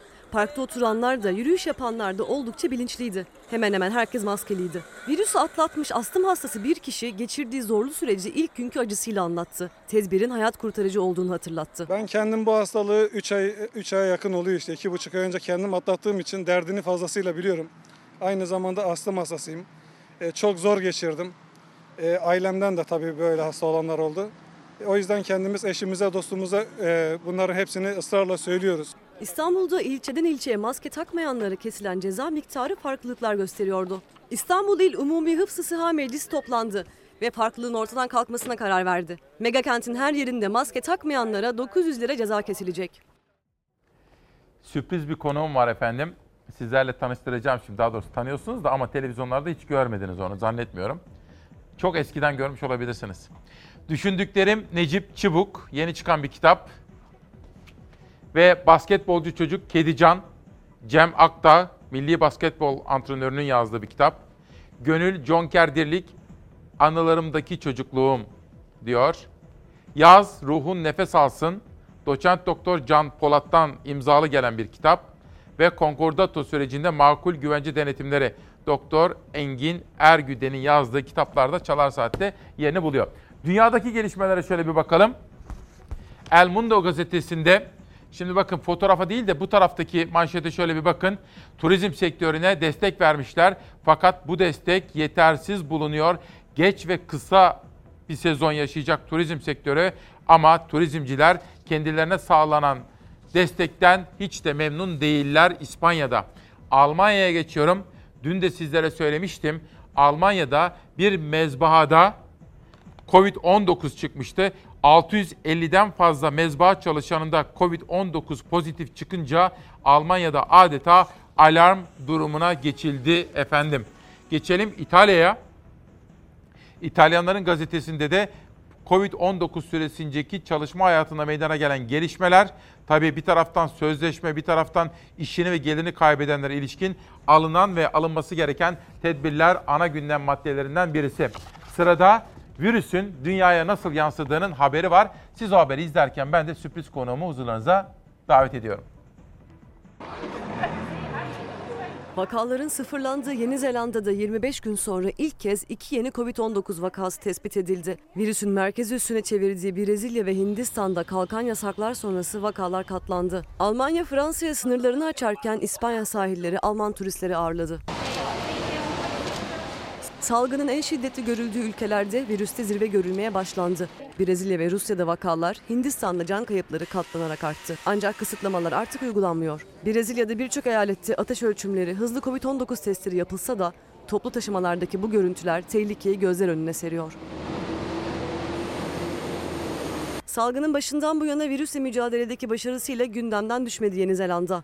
Vaka sayıları sıfırlandı. Hastanelerde hiç Covid-19 hastası kalmadı. Tüm kısıtlamaların kalktığı Yeni Zelanda'da 25 günün ardından iki kişide virüs tespit edildi. Özel izinle İngiltere'den Yeni Zelanda'ya geldikleri belirlenen iki kişinin Covid-19 testi pozitif çıktı. Ancak karantina kurallarını ihlal ettiler. Temasta bulundukları 320 kişi belirlenerek takibe alındı. İngiltere'de işsizlik derinleşiyor. İngiltere'de işsizlik yardımına başvuranlar rekor seviyeye ulaştı. 612 bin kişinin işsiz kaldığı açıklandı. Ekonomik gidişatın kötüleştiği ülkede İngiltere Merkez Bankası'nın tahminine göre son 300 yılın en derin krizi kapıda. Avrupa ülkeleri virüsün yıkıcı etkilerini geride bıraktıkça kısıtlamaları da kademeli olarak kaldırıyor. Almanya Fransa'ya sınırlarını açtı. Salgın sebebiyle yapılan sıkı kontroller artık bitti. Ancak Almanya Türkiye'ye seyahat uyarısını kaldırmak bir yana Türkiye'yi riskli bölge ilan etti. İspanya'da kapılarını Alman turistlere açtı. Turistler denizin ve güneşin tadını çıkardı. İspanya'ya giriş yapan Alman turistlere karantina uygulanmadı. Ve İsmail Küçükkaya ile Demokrasi Meydanı'nda bir sürpriz konuk. Şimdi bakın önce bu kitap. Ben size bu kitabı daha evvel tanıttım. İmzalı ilk geldiği gün. Şöyle bir göstereyim. Murat Ongun, Karanlık Hikaye. Murat Ongun tabii şu anda Ekrem İmamoğlu'nun kurmaylarından birisi ve basın baş danışmanı. Ama aslında o bizim bir meslektaşımız. Ve ben onu davet ettim bu kitabı bitirdikten sonra sağ olsun bizi kırmadı. Murat hoş geldin. Hoş bulduk. Çok, Çok şık olmuşsun. Uyum sağlayayım dedim. Gördüm sabah çok şıksınız. Nasılsın, iyi misin? İyiyim, iyiyim sağ olun. Gayet iyiyim. Hayırlı olsun kitap. Teşekkür ederim evet. Güzel bir kitap. Beğendiğinize Okuması sevindim. kolay. Ben zaten gazeteci kitaplarını severim. Roman da olsa, deneme de olsa veya işte herhangi bir olaya ilişkin araştırma da olsa gazeteci kitapları okuması kolaydır. Bunu biraz sonra konuşacağım. Olur. Ama seni hazır bulmuşken İmamoğlu nasıl gidiyor? Ee, başkanımız şu an adalarda. Adalarda elektrikli faytonlar yerine gelen elektrikli araçlar var. Ee, onları tanıtacak. Atlarımızı sahiplendiriyoruz. Bu arada 50 tane yeni tay doğdu orada. Ne güzel. Ee, onların olduğu yerleri bir ziyaret edecek. Geniş bir adalar e, turu var bugün. Ben de burada sizinleyim. Çok teşekkür ediyorum. Genel nasıl gidiyor sence? Mesela çünkü bir yıl doldurdunuz ya şimdi. Ee, yani mesela sen şimdi onun danışmanısın. E, tabii hayalleriniz var, hedefleriniz var, planlamalarınız var. Şöyle bir baktığın zaman e, ne kadarı gerçekleşiyor? Nasıl sence gidiyor? Şöyle ben hep e, başkanımızla da beraberken bunu da konuşuyoruz aramızda. Ben gerçekten dışarıdan bir gazeteci gibi bakmaya gayret ediyorum olaylara. E, tabii ki bir duygusal e, bağımız, yakınlığımız var ayrı ama ben ne kadar dış- dışarıdan bir göz olarak bakabilirsem sürece o kadar sağlıklı yürümesini sağlarız. Şimdi bir yıllık sürece baktığımız zaman tabii yaşadığımız pek çok olay var.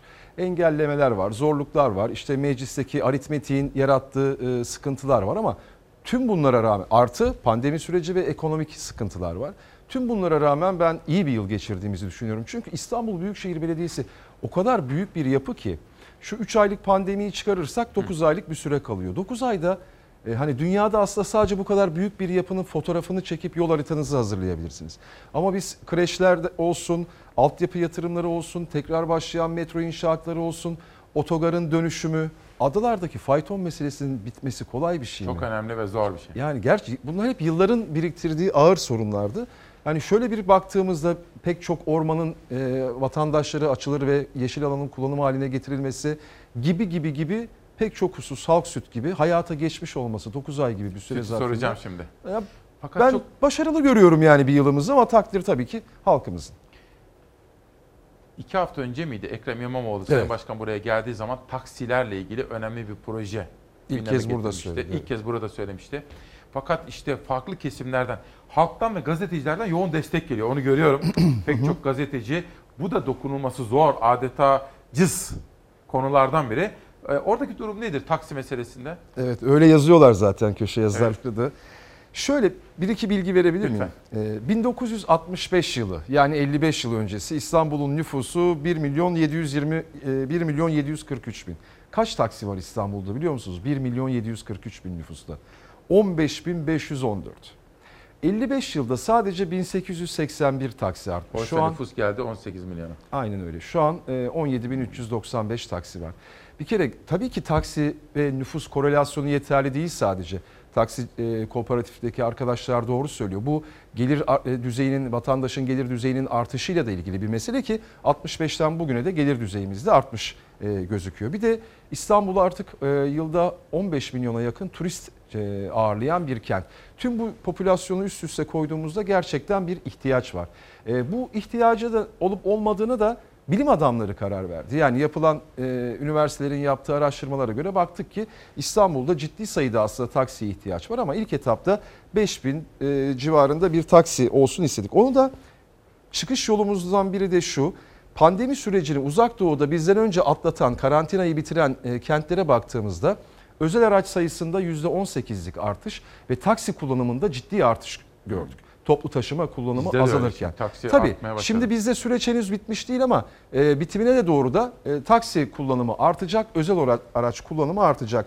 E, şu an taksicilerimiz tabii ki çok rahat iş yapamıyor. Ben söyleyeyim %91 kadar işleri düşmüştü e, taksicilerin. Şu anda Pandemide. pandemide. Şu anda %50'deler. E, ama grafik hızla yükseldiğini gösteriyor. O süreç e, tamamlanacak ve tekrar eski işlerini yapmaya başlayacaklar ama şunun altını çizelim. Bu gerçekten kaliteli bir sistem olacak ve Nasıl sistem biraz anlatır mısın? ee, şöyle e, İstanbul Büyükşehir Belediyesi bir kiralama metoduyla yola çıkacak. Yani plakaları satmayacak, kiralayacak. Aynı zamanda bunun elektronik bir denetimini de sağlayacak. Yani siz cep telefonunuzdan bir aplikasyonla taksinizi çağırdığınız zaman size e, gelecek olan taksinin plakasını, sürücüsünü, gideceğiniz yerin e, kaç dakikada gideceğinizi, kaç lira ödeyeceğinizi görebileceksiniz. Hatta öyle sistemler var ki yabancı turist bile taksiye bindiği zaman e, Diyelim ki bir Fransız turist o Fransızca bir mesaj yazdığı zaman taksi ona Türkçe yanıt verdiği zaman taksi sürücüsü Fransızca dönüşü olan ve hakikaten e, bütün sistemi gayet güzelleştirecek bir sistem. Aynı zamanda 2-3 yıl içinde biz bir İstanbul'a özel taksi proje yarışmasına da çıkacağız. Yani 2-3 yıl içinde İstanbul'a özel bir taksi olsun istiyoruz. Ve tabii ki bundan sonraki süreçlerin hepsinde mutlaka bu salgınla ilgili önlemler olması lazım. 3 yıl içinde de bu taksilerin e, yani İstanbul Büyükşehir Belediyesi'nin çıkaracağı taksilerin ki diğerleri de mutlaka öyle olacaktır. e, bir ayrımla yolcu ve sürücü ayrımıyla daha sağlıklı bir şekilde e, piyasada olmasını sağlayacağız. Tarife nasıl olacak? Mesela diğer taksilerle aynı tarifede mi olacak? Biliniyor mu? E, yani diğer taksilerle aynı tarifede olacak ama dünyada bazı sistemler var. Yani pik saatlerde şey yapabiliyorlar. Taksi ücreti biraz artabiliyor. Az kullanım olan saatlerde düşebiliyor. Gece yarısından sonra düşebiliyor gibi sistemler var ama gibi ama burada olay- taksimetre sistemi aynı olarak herhalde geçerli kalacaktır. Çok bilgim yok. Ama şunu söyleyeyim taksimetreye geçerken de böyle olmuş.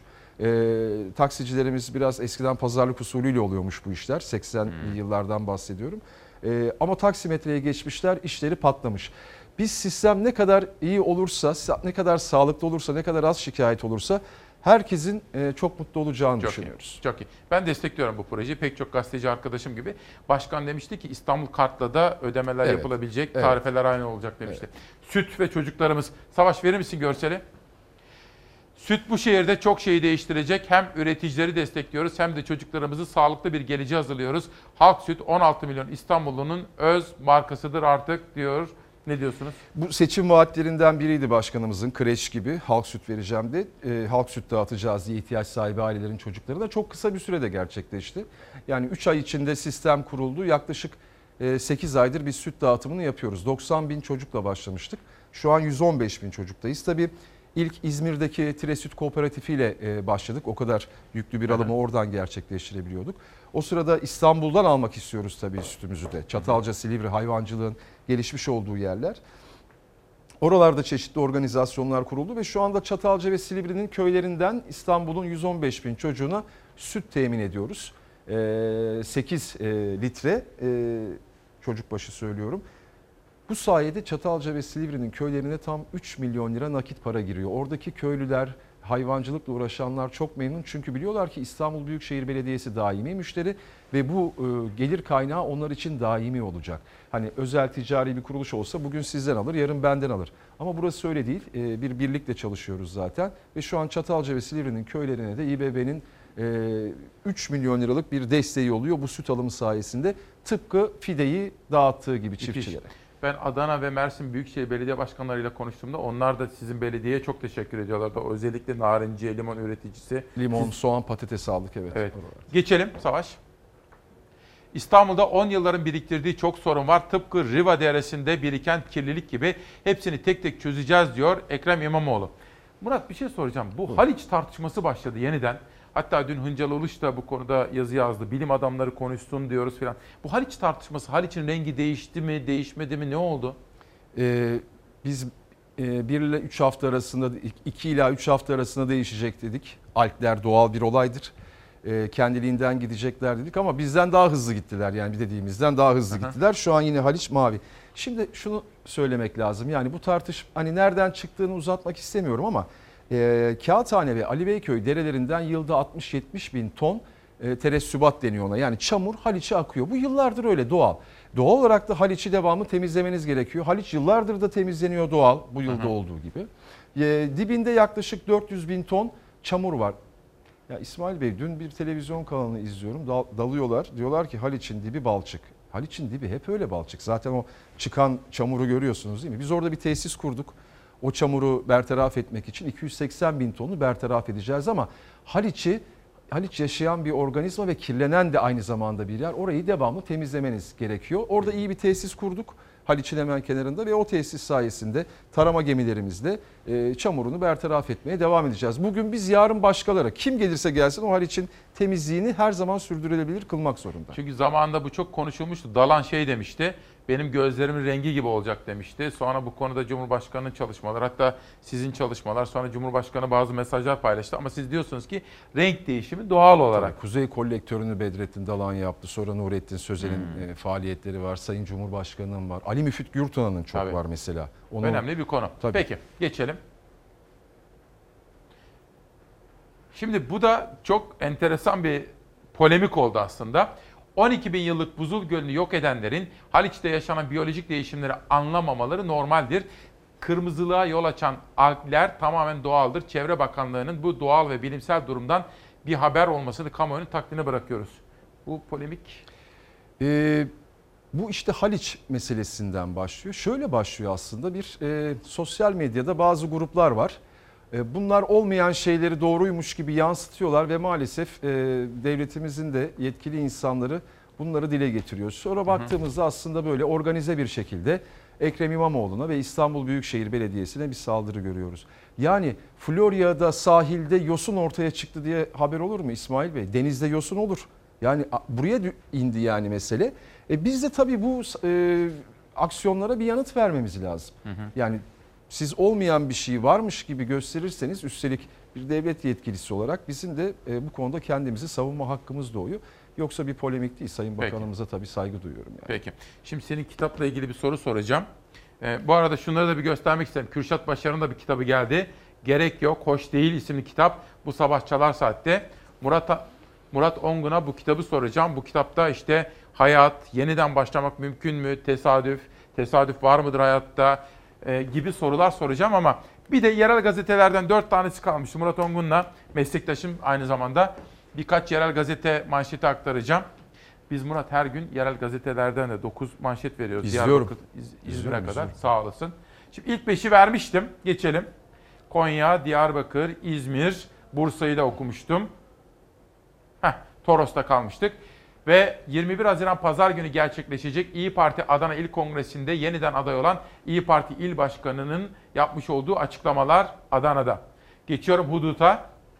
Edirne Gazetesi. Devren kiralık çarşı manşetiyle çıkmış bu sabah. Edirne ticaret hayatının can damarı Tarihi Ali Paşa, Bedesten ve Aras'ta çarşı, çarşısı esnafı 3 aylık pandemi sürecinin ardından zor günler yaşıyor diyor. Şimdi Murat bir şey soracağım. Bu kitap yazma fikri nereden çıktı? Ee, şöyle baş, ben aslında mektup yazmayı seviyorum. Yani e, üniversiteden beri sevdiğim insanlara, özlediğim insanlara mektuplar yazıyordum. Öyle bir yazı yazmayı seviyorum. E, yaptığımız iş gereği de tabii ağırlıklı olarak siyasi metinler de olsa e, yazı yazıyorum. Ama insan bazen e, rutinden kaçmak istiyor. Mutlaka sizin de sevdiğiniz bir hobi Tabii. e, vardır, ya, farklı bir şeyler vardır. Ama Ben şöyle zannediyordum medyada çalışırken ya dünyanın en zor işi bu medya işi zannediyordum. Gördüm ki dünyanın en zor işi belediye işiymiş. Belediye daha mı zor? Çok daha zor. Neden? Çünkü çok daha zor çünkü yani 7-24 diyeceğim neredeyse. Tabii eğer başkan ilgiliyse ve çalışkansa biz Beylikdüzü'nde de öyle oldu. İstanbul'da da şimdi öyle oluyor. Toplumun her kesimiyle ilişkiye giriyorsunuz. E, aklınıza gelmeyecek sorunlarla ilgilenmek mecburiyetinde kalıyorsunuz. E, ve vakit olarak da doğal olarak bütün enerjinizi ve zamanınızı bu işe vermeniz icap ediyor. Ama insan tabii bir değişiklik istiyor. Ama hani e, ne bileyim spor yapmaya vaktiniz kalmıyor veya başka bir e, kendini yelken yapmayı, bir hobi edinmeye de vaktiniz kalmıyor. Çünkü Hı hı. sabah erken çıkıp akşam geç geliyorsunuz. E ben de yazı yazmayı seviyordum.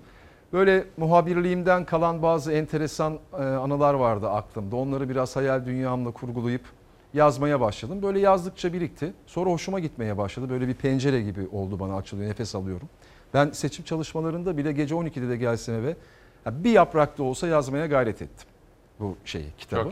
Çünkü o temizliyordu yani aklımı. Ee, sonra doğdu ortaya çıktı işte e, tabii hemen güvenemedim kendime. Böyle aklına güvendiğim 3-4 arkadaşıma gönderdim. Ben yani eleştiri yapacaklarını bildiğim, samimi olduğuna inandım. Ve onların hepsinden de şey Olumlu gelince, geldi. ha, olumlu bir dönüş gelince çıkaralım dedim. Şimdi de öyle olumlu geliyor dönüşler memnunum yani. Şöyle sorayım. Bizim Gülşah da okumuş. Evet. E, beğenmiş o. E, Evet, sosyal sağ medya olsun. mesajlarında gördüm. Hakikaten gazeteci kitapları biraz daha roman da olsa, öykü de olsa daha kolay okunuyor. Çünkü biz hani böyle olabildiği kadar yalın anlatmaya gayret ediyoruz. Şöyle sorsam, kitapta ana fikirlerden biri şu aslında. Kader mi, tesadüf mü? Ya da şöyle sorayım. Yeniden başlamak, yeni bir hayat, ikinci bir hayat mümkün mü? Kesinlikle mümkün. Yani kesinlikle mümkün. Ya ben mesela kendimden e, örnek versem benim daha önce yaptığım iş ve hayat başka bir şey. Bugün yaptığım iş ve hayat başka bir şey. Herkesin hayatında mutlaka yeni bir başlangıç vardır.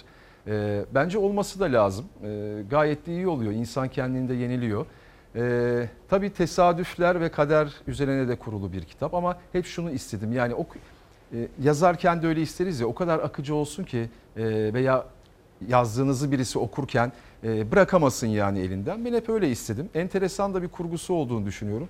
E, okuyanlar da hep gerçekten sürükleyici olduğunu söylediler. Hı hı. Enteresan buldular e, hikayeyi ve finalini de. Belki devam ederiz umarım. Şöyle soracağım bir de. Şimdi bu yaşadığımız hayatta başımıza gelenler var. Bir planlarımız var. Tabii. Hayallerimiz, hedeflerimiz. Bir de başımıza gelenler var. Hayatın kurallarını ya da şöyle sorayım. Oyunun kuralını kim koyuyor?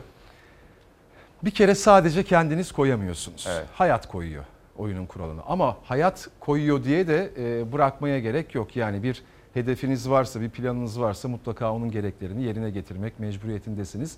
Ama siz onun gereklerini yerine getirdiniz diye o olacak diye bir şey yok. Hmm. O kadar plan yapıyorsunuz işte kitapta olduğu gibi. Ondan sonra karşınıza yani 10 yıllarca bir plan üzerinde çalışıyorsunuz hedefe gitmek için.